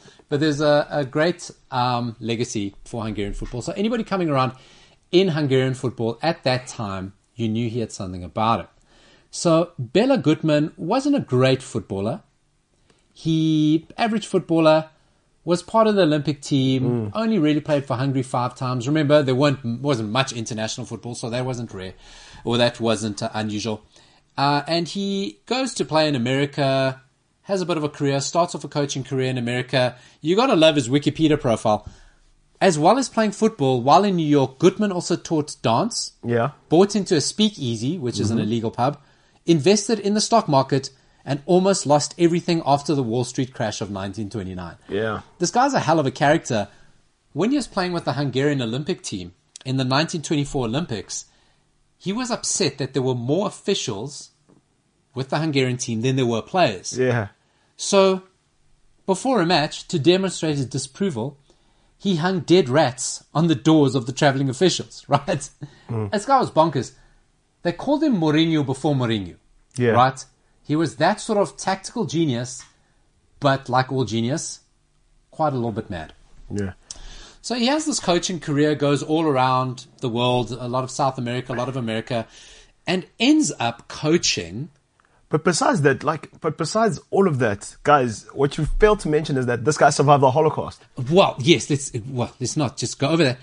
A whole section here: return to Europe, Nazi forced labor camp, Holocaust survivor, Holocaust survivor. He returned after the outbreak of the Second World War, and yes, was thrown into a Nazi labor camp. And he survived the Holocaust. He survived it. He That's- survived this guy, it. This right? guy's done a lot in his life. And this is before he starts coaching football. football, So yeah. the world of football, even in Wild West, early 50s, 60s, nothing to him. yeah. This guy's yeah, lived. He's, he, like, guys, Right. I went to hell and back. He's lived. So he ends up coaching Porto, who were a relatively successful team in Portugal, not as big as they are now. Yeah. Coaches in Porto, wins the league, Yeah. and gets poached to go coach Benfica. Right? so takes over Benfica, and almost immediately what he does is he Benfica established team full of internationals, Portuguese internationals, stars. He gets rid of 20 of their key players and replaces them with a couple of black kids from Mozambique. Yeah. Oh, they just so happen to be Mario Coluna and Eusebio, Eusebio, yeah. right? So, of course, back in that time, uh, Lourenço Marques, as it was, was you had birthright, you could play for Portugal, you were a Portuguese Yeah. citizen, but Portugal was a fascist society, they didn't want black people around. But kind of nothing heals racism like winning. So, Exactly. you know, so Just a small player by Eusebio, named by the name of Eusebio, yeah. Kinda, kinda. He actually stole Eusebio. So Eusebio came over to Portugal because he played for Sporting Yes. in Lourenço Marques, one of their feeder clubs. And Bela Guttmann heard about this player. Sporting hadn't tidied up the contract. They had brought him over. He poached them. Eusebio, Benfica legend, Portugal legend. Forget about it. One of the greatest players. If you've never seen Eusebio play, Drogba-like. Yeah. He is totally Powerful. powerful But, but he was like, but like quick, quick, quick. for that time. For that and time. for that time. Yeah. He just was just an absolute. He was alien. unplayable, yeah. Alien. So Benfica built a lot of their success around Eusebio, Mario Coluna. There were Yeah. quite a few players at the time. Simões win the European Cup of the time. Yeah. Now, at the time, Real Madrid made the European Cup their own. They had won five in a row at this point. The first five, yeah. the first five. Benfica stopped them from winning the six. Yeah. Then Benfica win a double. They win the second Yeah. right? So now everyone's going, sky's the limit. Yeah. We could win the next five. It's open for us to win the European Cup. Mm. Bela Guttmann goes to the Benfica board and says to them, Look, been successful, stopped Real Madrid, I've won two European Cups, got you the greatest team here. Yeah. Do me a favor. Bump the cheese up. And by all accounts, he wasn't unreasonable. This was a man who didn't yeah, care it about was- money, yeah. but just felt, you know what, I'm due. Like, come on, Right? Proven, yeah. you know, come on, guys. I don't want much. I was in a concentration camp. camp. You know, yeah, um, I'm- you know what I mean. You know what I mean? but like So, something, yeah. Benfica in the infinite wisdom go, get out of here, not interested. Benfica was successful before you, or be successful after, After you. the words of his quote, of his curse, Mm-hmm. as he walks out, is that not for a hundred years, for one century, will Benfica win another European Cup. Spits on the ground, curses Benfica. Now we live in a country where Muti is all over our football. We take this sort of thing seriously. Benfica ignore him. Nonsense. Bela Guttmann, get out of here. They appoint Otto Gloria. They appoint Otto Gloria, who goes on and has relative success. It's, just- it's unbelievable what happens. Let me tell you what happens here with Benfica over the next years. Benfica have lost eight European Cup finals since this, right? Since the curse. 1963, just mm-hmm. after the success, AC Milan lose 2 1. 65, 65, Inter Milan lose 1 0. 68, You know 68, what happens? United come, Right? Wembley, 4 2. El I think. Yeah. 4. It says here 4 2, 4 1, but I'm pretty sure it's 4 4 2. 2. And, we're, and they were leading. Benfica hmm. were leading, yeah. They were leading. 1983. Nothing happens. Whole of 70s, 1983. Does it extend to the UEFA Cup? Yes, it does. Lose 2 1 to Anderlecht in the UEFA Cup on aggregate. It was a two leg final then. Again, 1988, Benfica in the European Cup. To think that Benfica were making European Cups regularly, Yeah. even in the 80s, just shows how European football has changed. They lose to PSV Eindhoven on penalties. She was. 1990, Oh, the Dutch Masters, three Dutch Masters, Maldini, Baresi, they lose 1 0 to AC Milan. yeah, but that Mil- Milan team was stacked. Yeah. That was, that was before their glory. I yeah, mean, yeah. the- Milan went on to dominate after that. But we're on six now. We're on six, six. European Cup finals since the curse. yeah. In the 1988 European Cup final, Eusebio Yeah, 1990. Yeah, before. No, it was 1990. No, was it 1990? Uh, is, I'll take your word for that one. Yeah. Eusebio goes to his resting place in Vienna to pray to have the curse lifted. Doesn't make a difference. They lose. It extends even to Europa League. Yeah. 2013, they lose 2 1 to Chelsea. Shout out to Ryan. 2014, make the final again. They lose to Sevilla on penalties. She was. It's now gone 50 odd years, eight finals. I think they hold the record for being the team to have lost the most finals. Can we ever break the curse? Does it extend to the Europa Nation, uh, the Europa Conference League?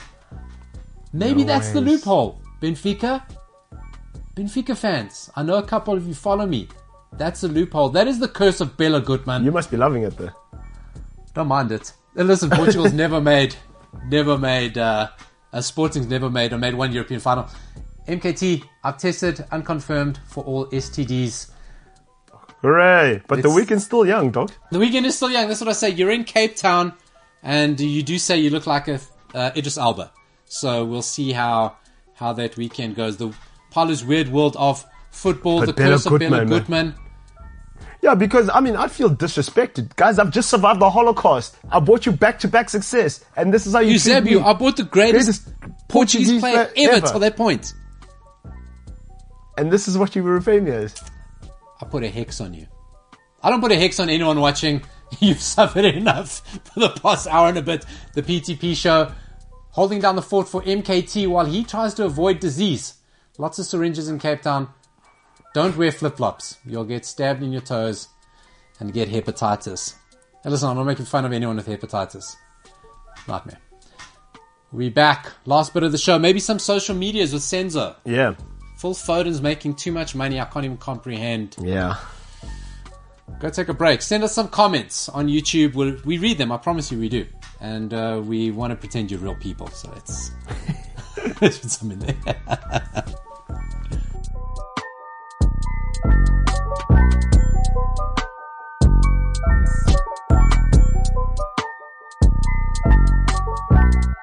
CliffCentral.com. I'm PTP, not MKT. STD free MKT. Guys, it's all happening in the world of football. Zapeta recommend, recommending we watch First Take on ESPN. Um, oh yeah, I mean I'm I'm super stoked to see uh, all the stuff on SA ESPN. the Kyrie issue has been a talking point for two weeks. hundred percent. That's where I saw it. It's been on constantly. Yeah, but like it's very because now you're gonna get. Do you know what this this sets a precedent for? Like other players, because see, guys, you think football players are drama queens, guys. Oh. Bas- ba- guys, basketball players are the most difficult people on earth. You- You'll do anything to to keep your star player happy.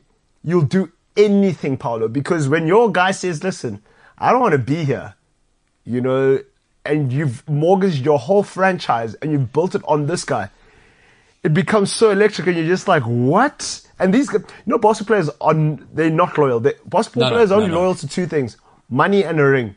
That's like it. they don't care. They couldn't care like, oh no, my dad played for this franchise. Is this franchise going to throw money at me? And are they going to guarantee me a championship? And that's all basketball players care about, especially like if you're like the guy guy. Cause like every so often, like there are. You must see the top 50 greatest NBA players, right? You must see the top 50 NBA players and the guys that played in the 90s. Look how many of those guys got denied rings by Michael Jordan. Oh yeah. Oh oh. He, so many all-time uh, Hall of Famers. Famous, like legends. Karl Malone, Famous. N- nothing. nothing. Uh, Charles Barkley, nothing. So guys don't want to be on that list and not have anything to show for it. Because yeah, MVP means nothing. Don't mean a thing without a ring. But you know, but you know the the and and I know what I said, and, and people may disagree with me, and I'm, I'm probably I could be totally wrong. But you know, because of basketball, because of the size of the teams, it's so easy to swing a team, a franchise on one player. Yeah. you know, and that's probably why they know the power they have. You know, and it's such an interesting conversation around, especially Newcastle, of them taking over. Of people are saying, listen, you know, when the takeovers happened, uh, listen, PSG were always a strong team in France. Hmm. City were always floating eighth, ninth. Yeah. You know, anyway, Newcastle have still got to bridge the gap to 10th. Then they've got to bridge the gap to Leicester and Everton. Hmm. Then they've got to worry about the top four. So it doesn't happen easily. Where with NBA, it kind of happens quicker than that. It happens quickly kind of because two or three years. Because think about it. Th- think about how quickly it happened with. I'll, oh, oh because like Boston Celtics weren't rubbish when they, but like think about with the Miami Heat when LeBron said, "Look, I'm going to go to, I'm going to take my talents down to South Beach." They became contenders. They they they mortgaged. They did it in such a way that all three of their contracts ran out at the same time. So that all three of them were free agents. So these guys and they got drafted same draft clause. So they probably got on the phone. They're like, guys, yeah, I want to play basketball with my friends. I want to go win Yeah, titles with my friends. So listen, Dwyane Wade, you're already in Miami. The weather's great in Miami. Great city to, to live in. It's warm. Like, you know, things happen in Miami. Yeah, Dwyane was probably like, yeah, come here because um, Chris Bosh was in Toronto. And look, as nice of a city as Toronto is, one, it's in Canada and it is very cold Not Miami. and it's very cold. So it's like it's crazy. Uh, James, there's a comment for you. Um, Nico Kritzinger says, "How are your legs feeling today? And is he ready for tomorrow morning?" Uh, f- fully aware the comment was there. I was the one that put it up. All right. Um, Excuse me. I thought it was Bela Guttmann's ghost. Yeah. um, pain Oh, you saw? Is it sore? everywhere. Really? In a, I, it, it hurts to laugh. It hurts to cough. Um, but my legs hurt most of all. Is the piece you did on Monday with MKT, is that still up? People can still find it. Yeah, yeah. So that's still up on the YouTubes, and I think we're you doing watch it? one every Oh week. my god! Do yourself a favor. It was awesome, man. James. What do you, how can you find it? What, Um, what do we search? It, It, it it is on the YouTubes. I'll tell you what to search in one second. It will be on the Cliff Central Sport channel. Inspirational, eh? Oh my god, it's so good, James. Like, I love James. I give James. We all give James a hard time. That's but the no, role. but he's a, he's a good he's a good guy, James is one of the best humans human I've being. met. Honestly, But you said he's he's, he's husband material. son-in-law, He's son not necessarily husband. Yeah, oh, the son- wife may not like him. Yeah, yeah. The, dad, Son- the parents s- s- son-in-law. love him. Um, it's on the Cliff Central Sport uh, YouTube page.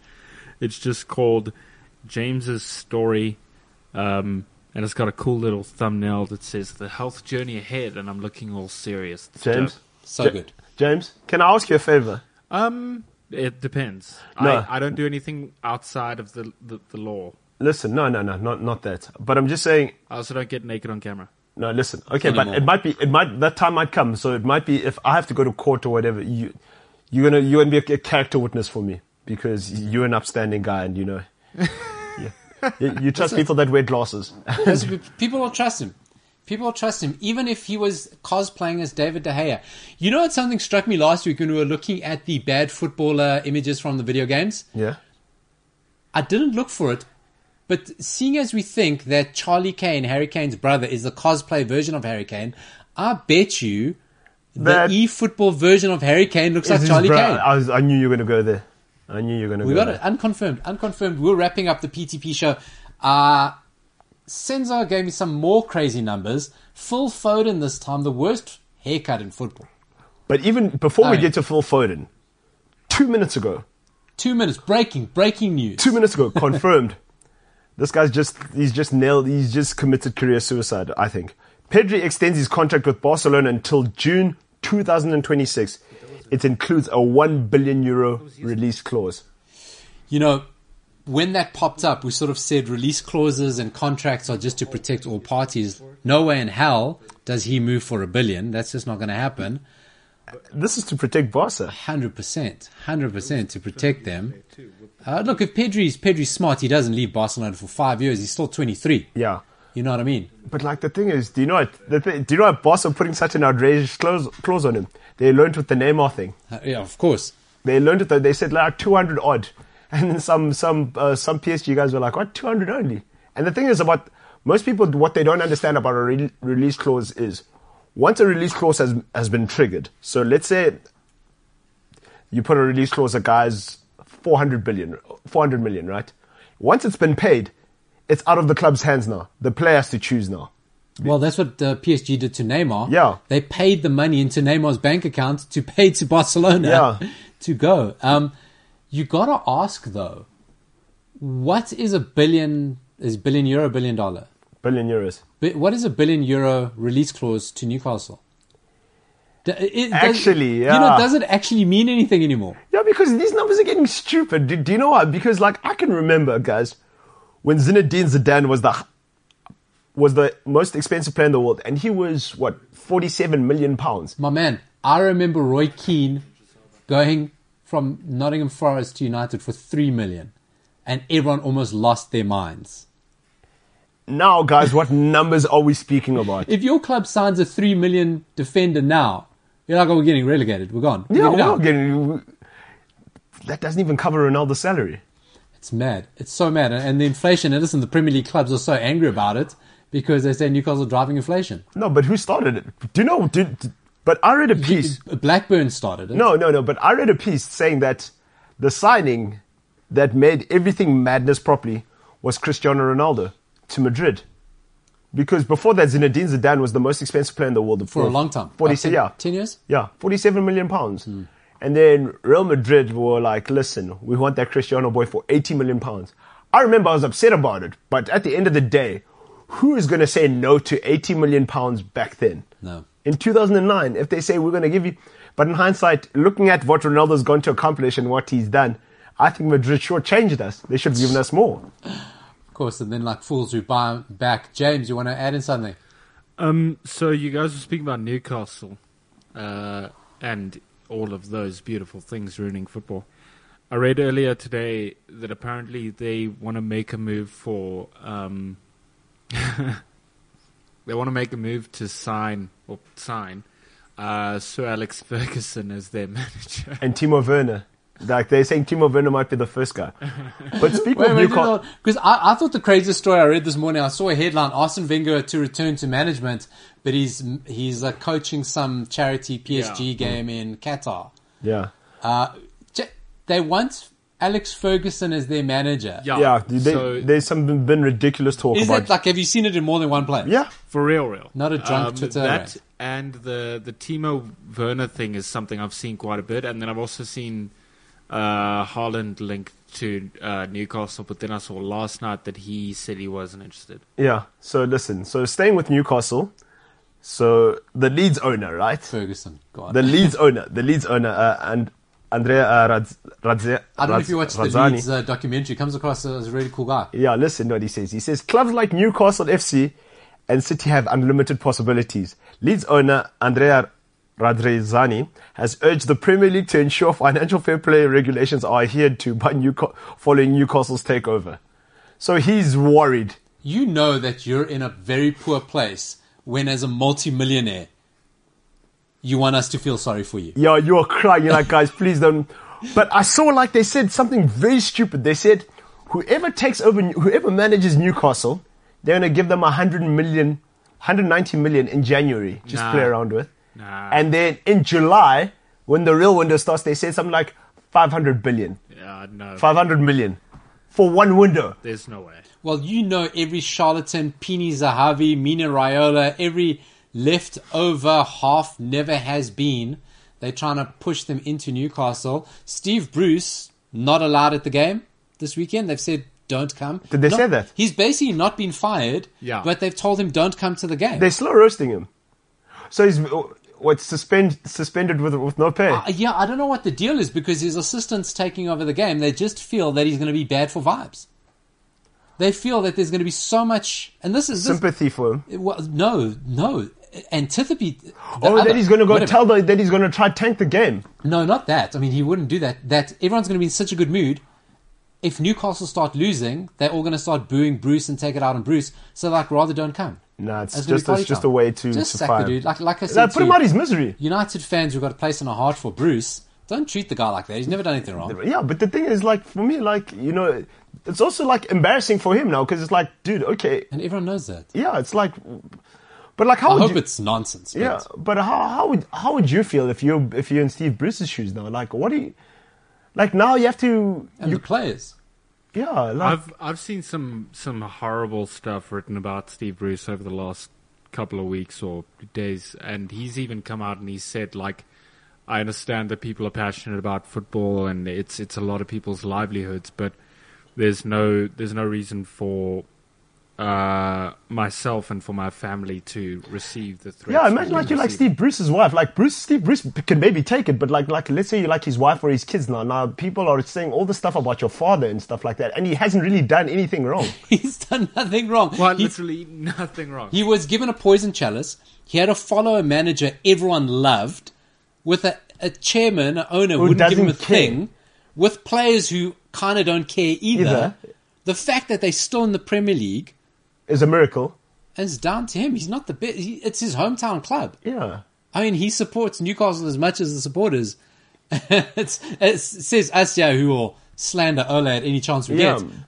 But I mean, it's It's crazy. it's not a cool situation. No, but but like for me, the thing is, is like Paulo, how do you go to sleep every night, like knowing that okay, tomorrow might be fired? I'm not fired yet.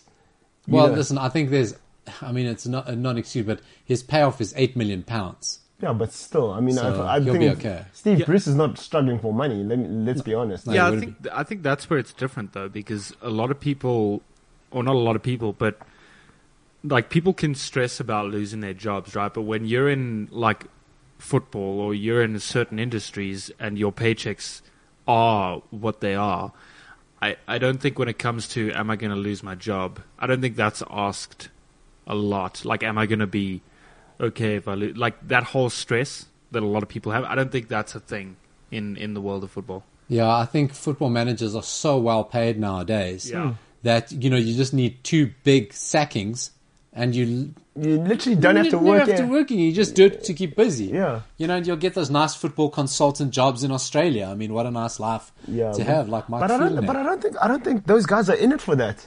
No, they, well, they wouldn't be. I mean, I think you get maybe your first two jobs, your first two big sackings, you set up, and then you But just my, my thing, that's what I wanted to ask you. So, like, you know, we're talking about like uh, managers who didn't really play the game and they had like crap, not crap, but like very mediocre playing careers. Why they so good at man- managing? And then guys like Steve Bruce who've been there and they've done it all and they've won like you know what whatever there was to win. Now they suck as managers. Which one do you think is worse? I mean, that whole um, Manchester United class. You look at how many people came out of under Ferguson: Bruce, Mark Hughes, Roy Keane, Ole, Giggs. It's not a sign of success. Zapeta saying, and I wanted to mention this earlier when we were talking about Newcastle. Maybe we touch into this today. We're talking about Leicester as well. Brendan Rodgers, but he said he's not interested.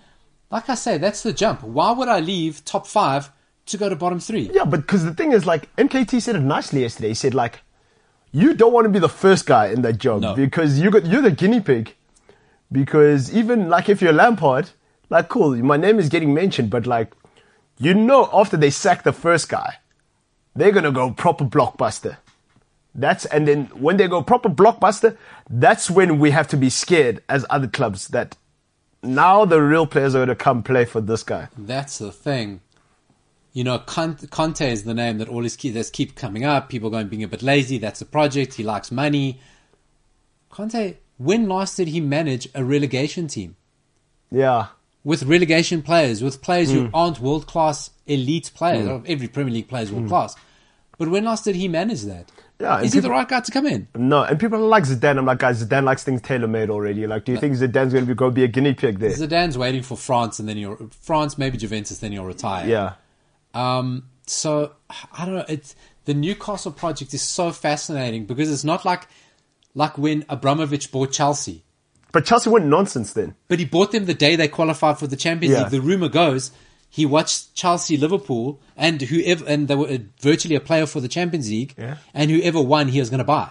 That's how the rumor goes. And Chelsea won that game, got into the Champions League, he bought them.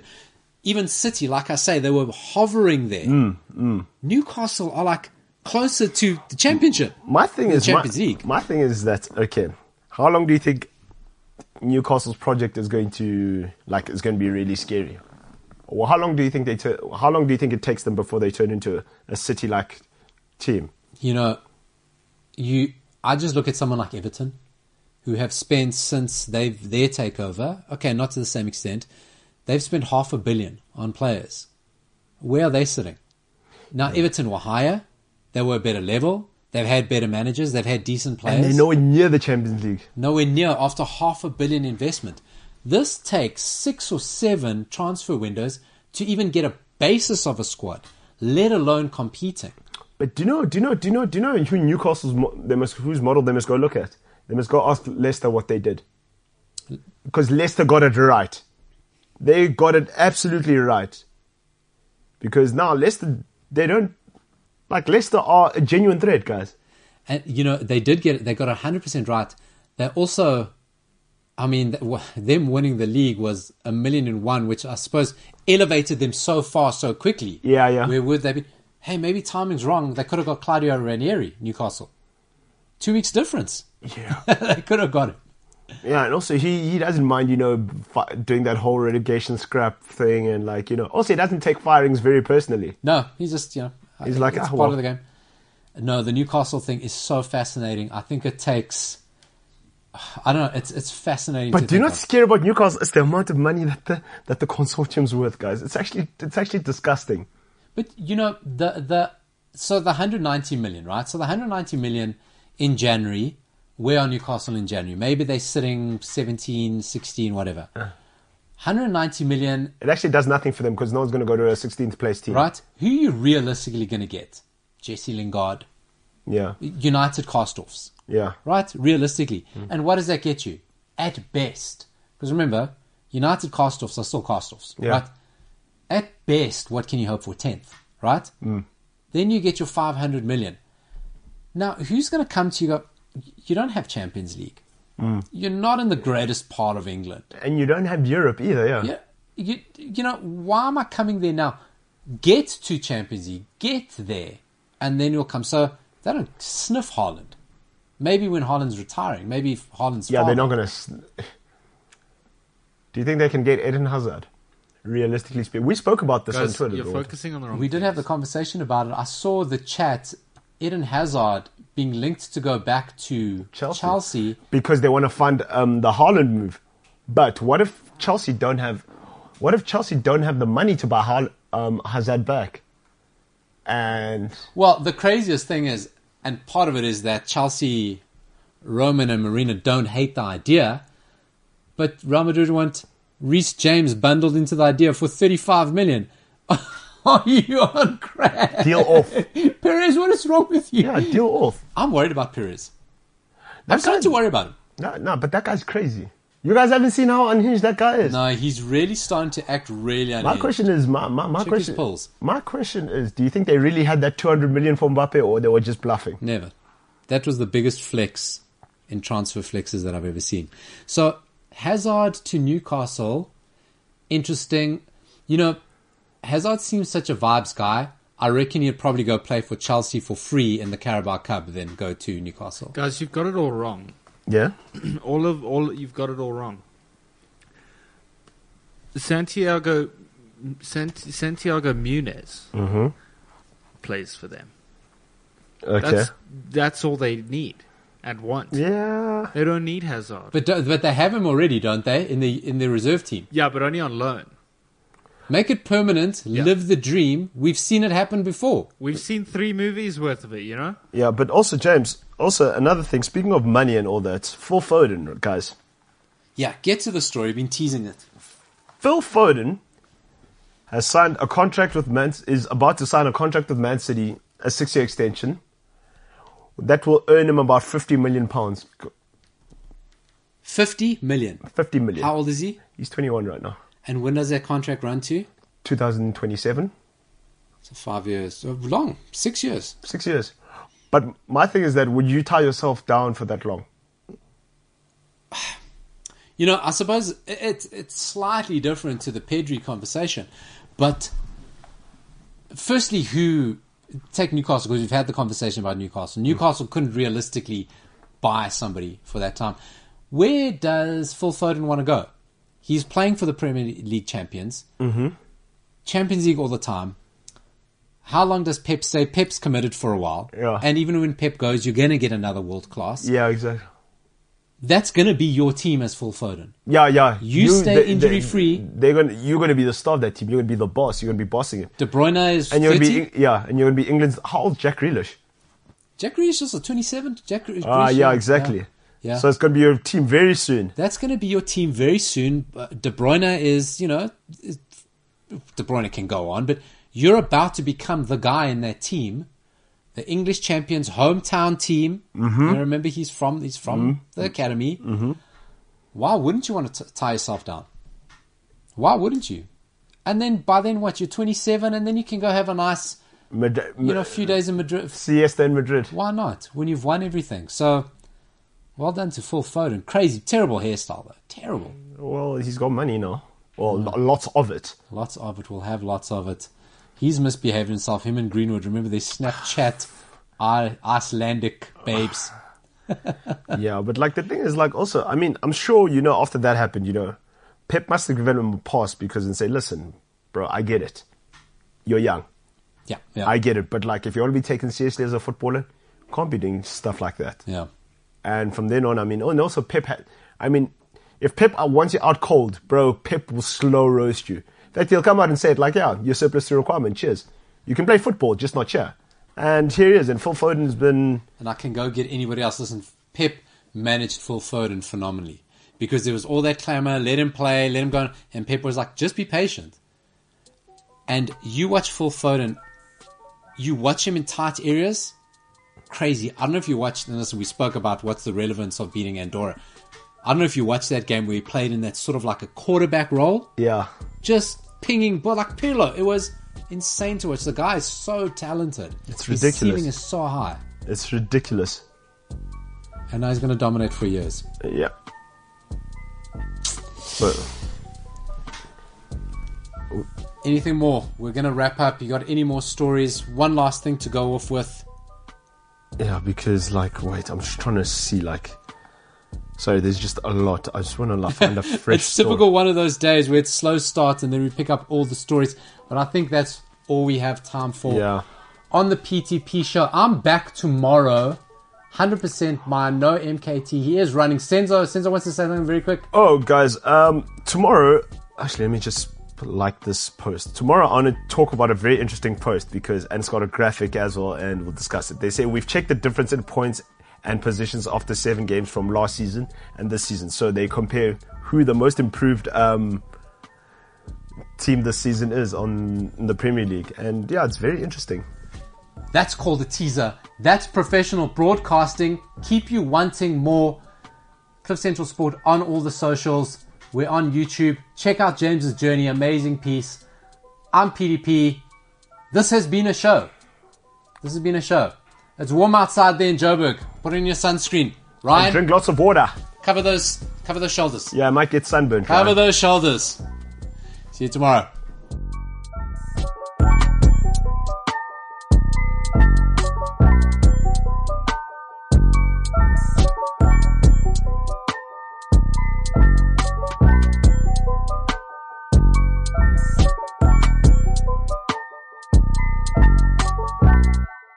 CliffCentral.com. Hey, what's happening? It is your hostess of the mostest, MKT here uh, from the infamous MKT show live on Cliff Central Sport on YouTube.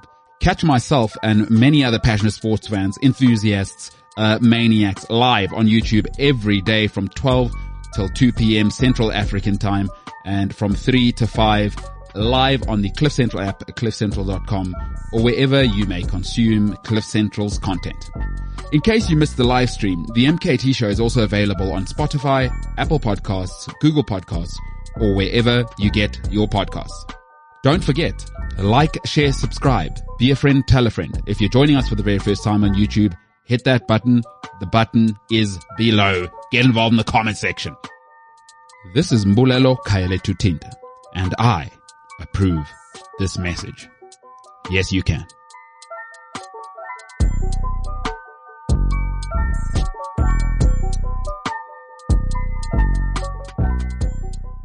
CliffCentral.com.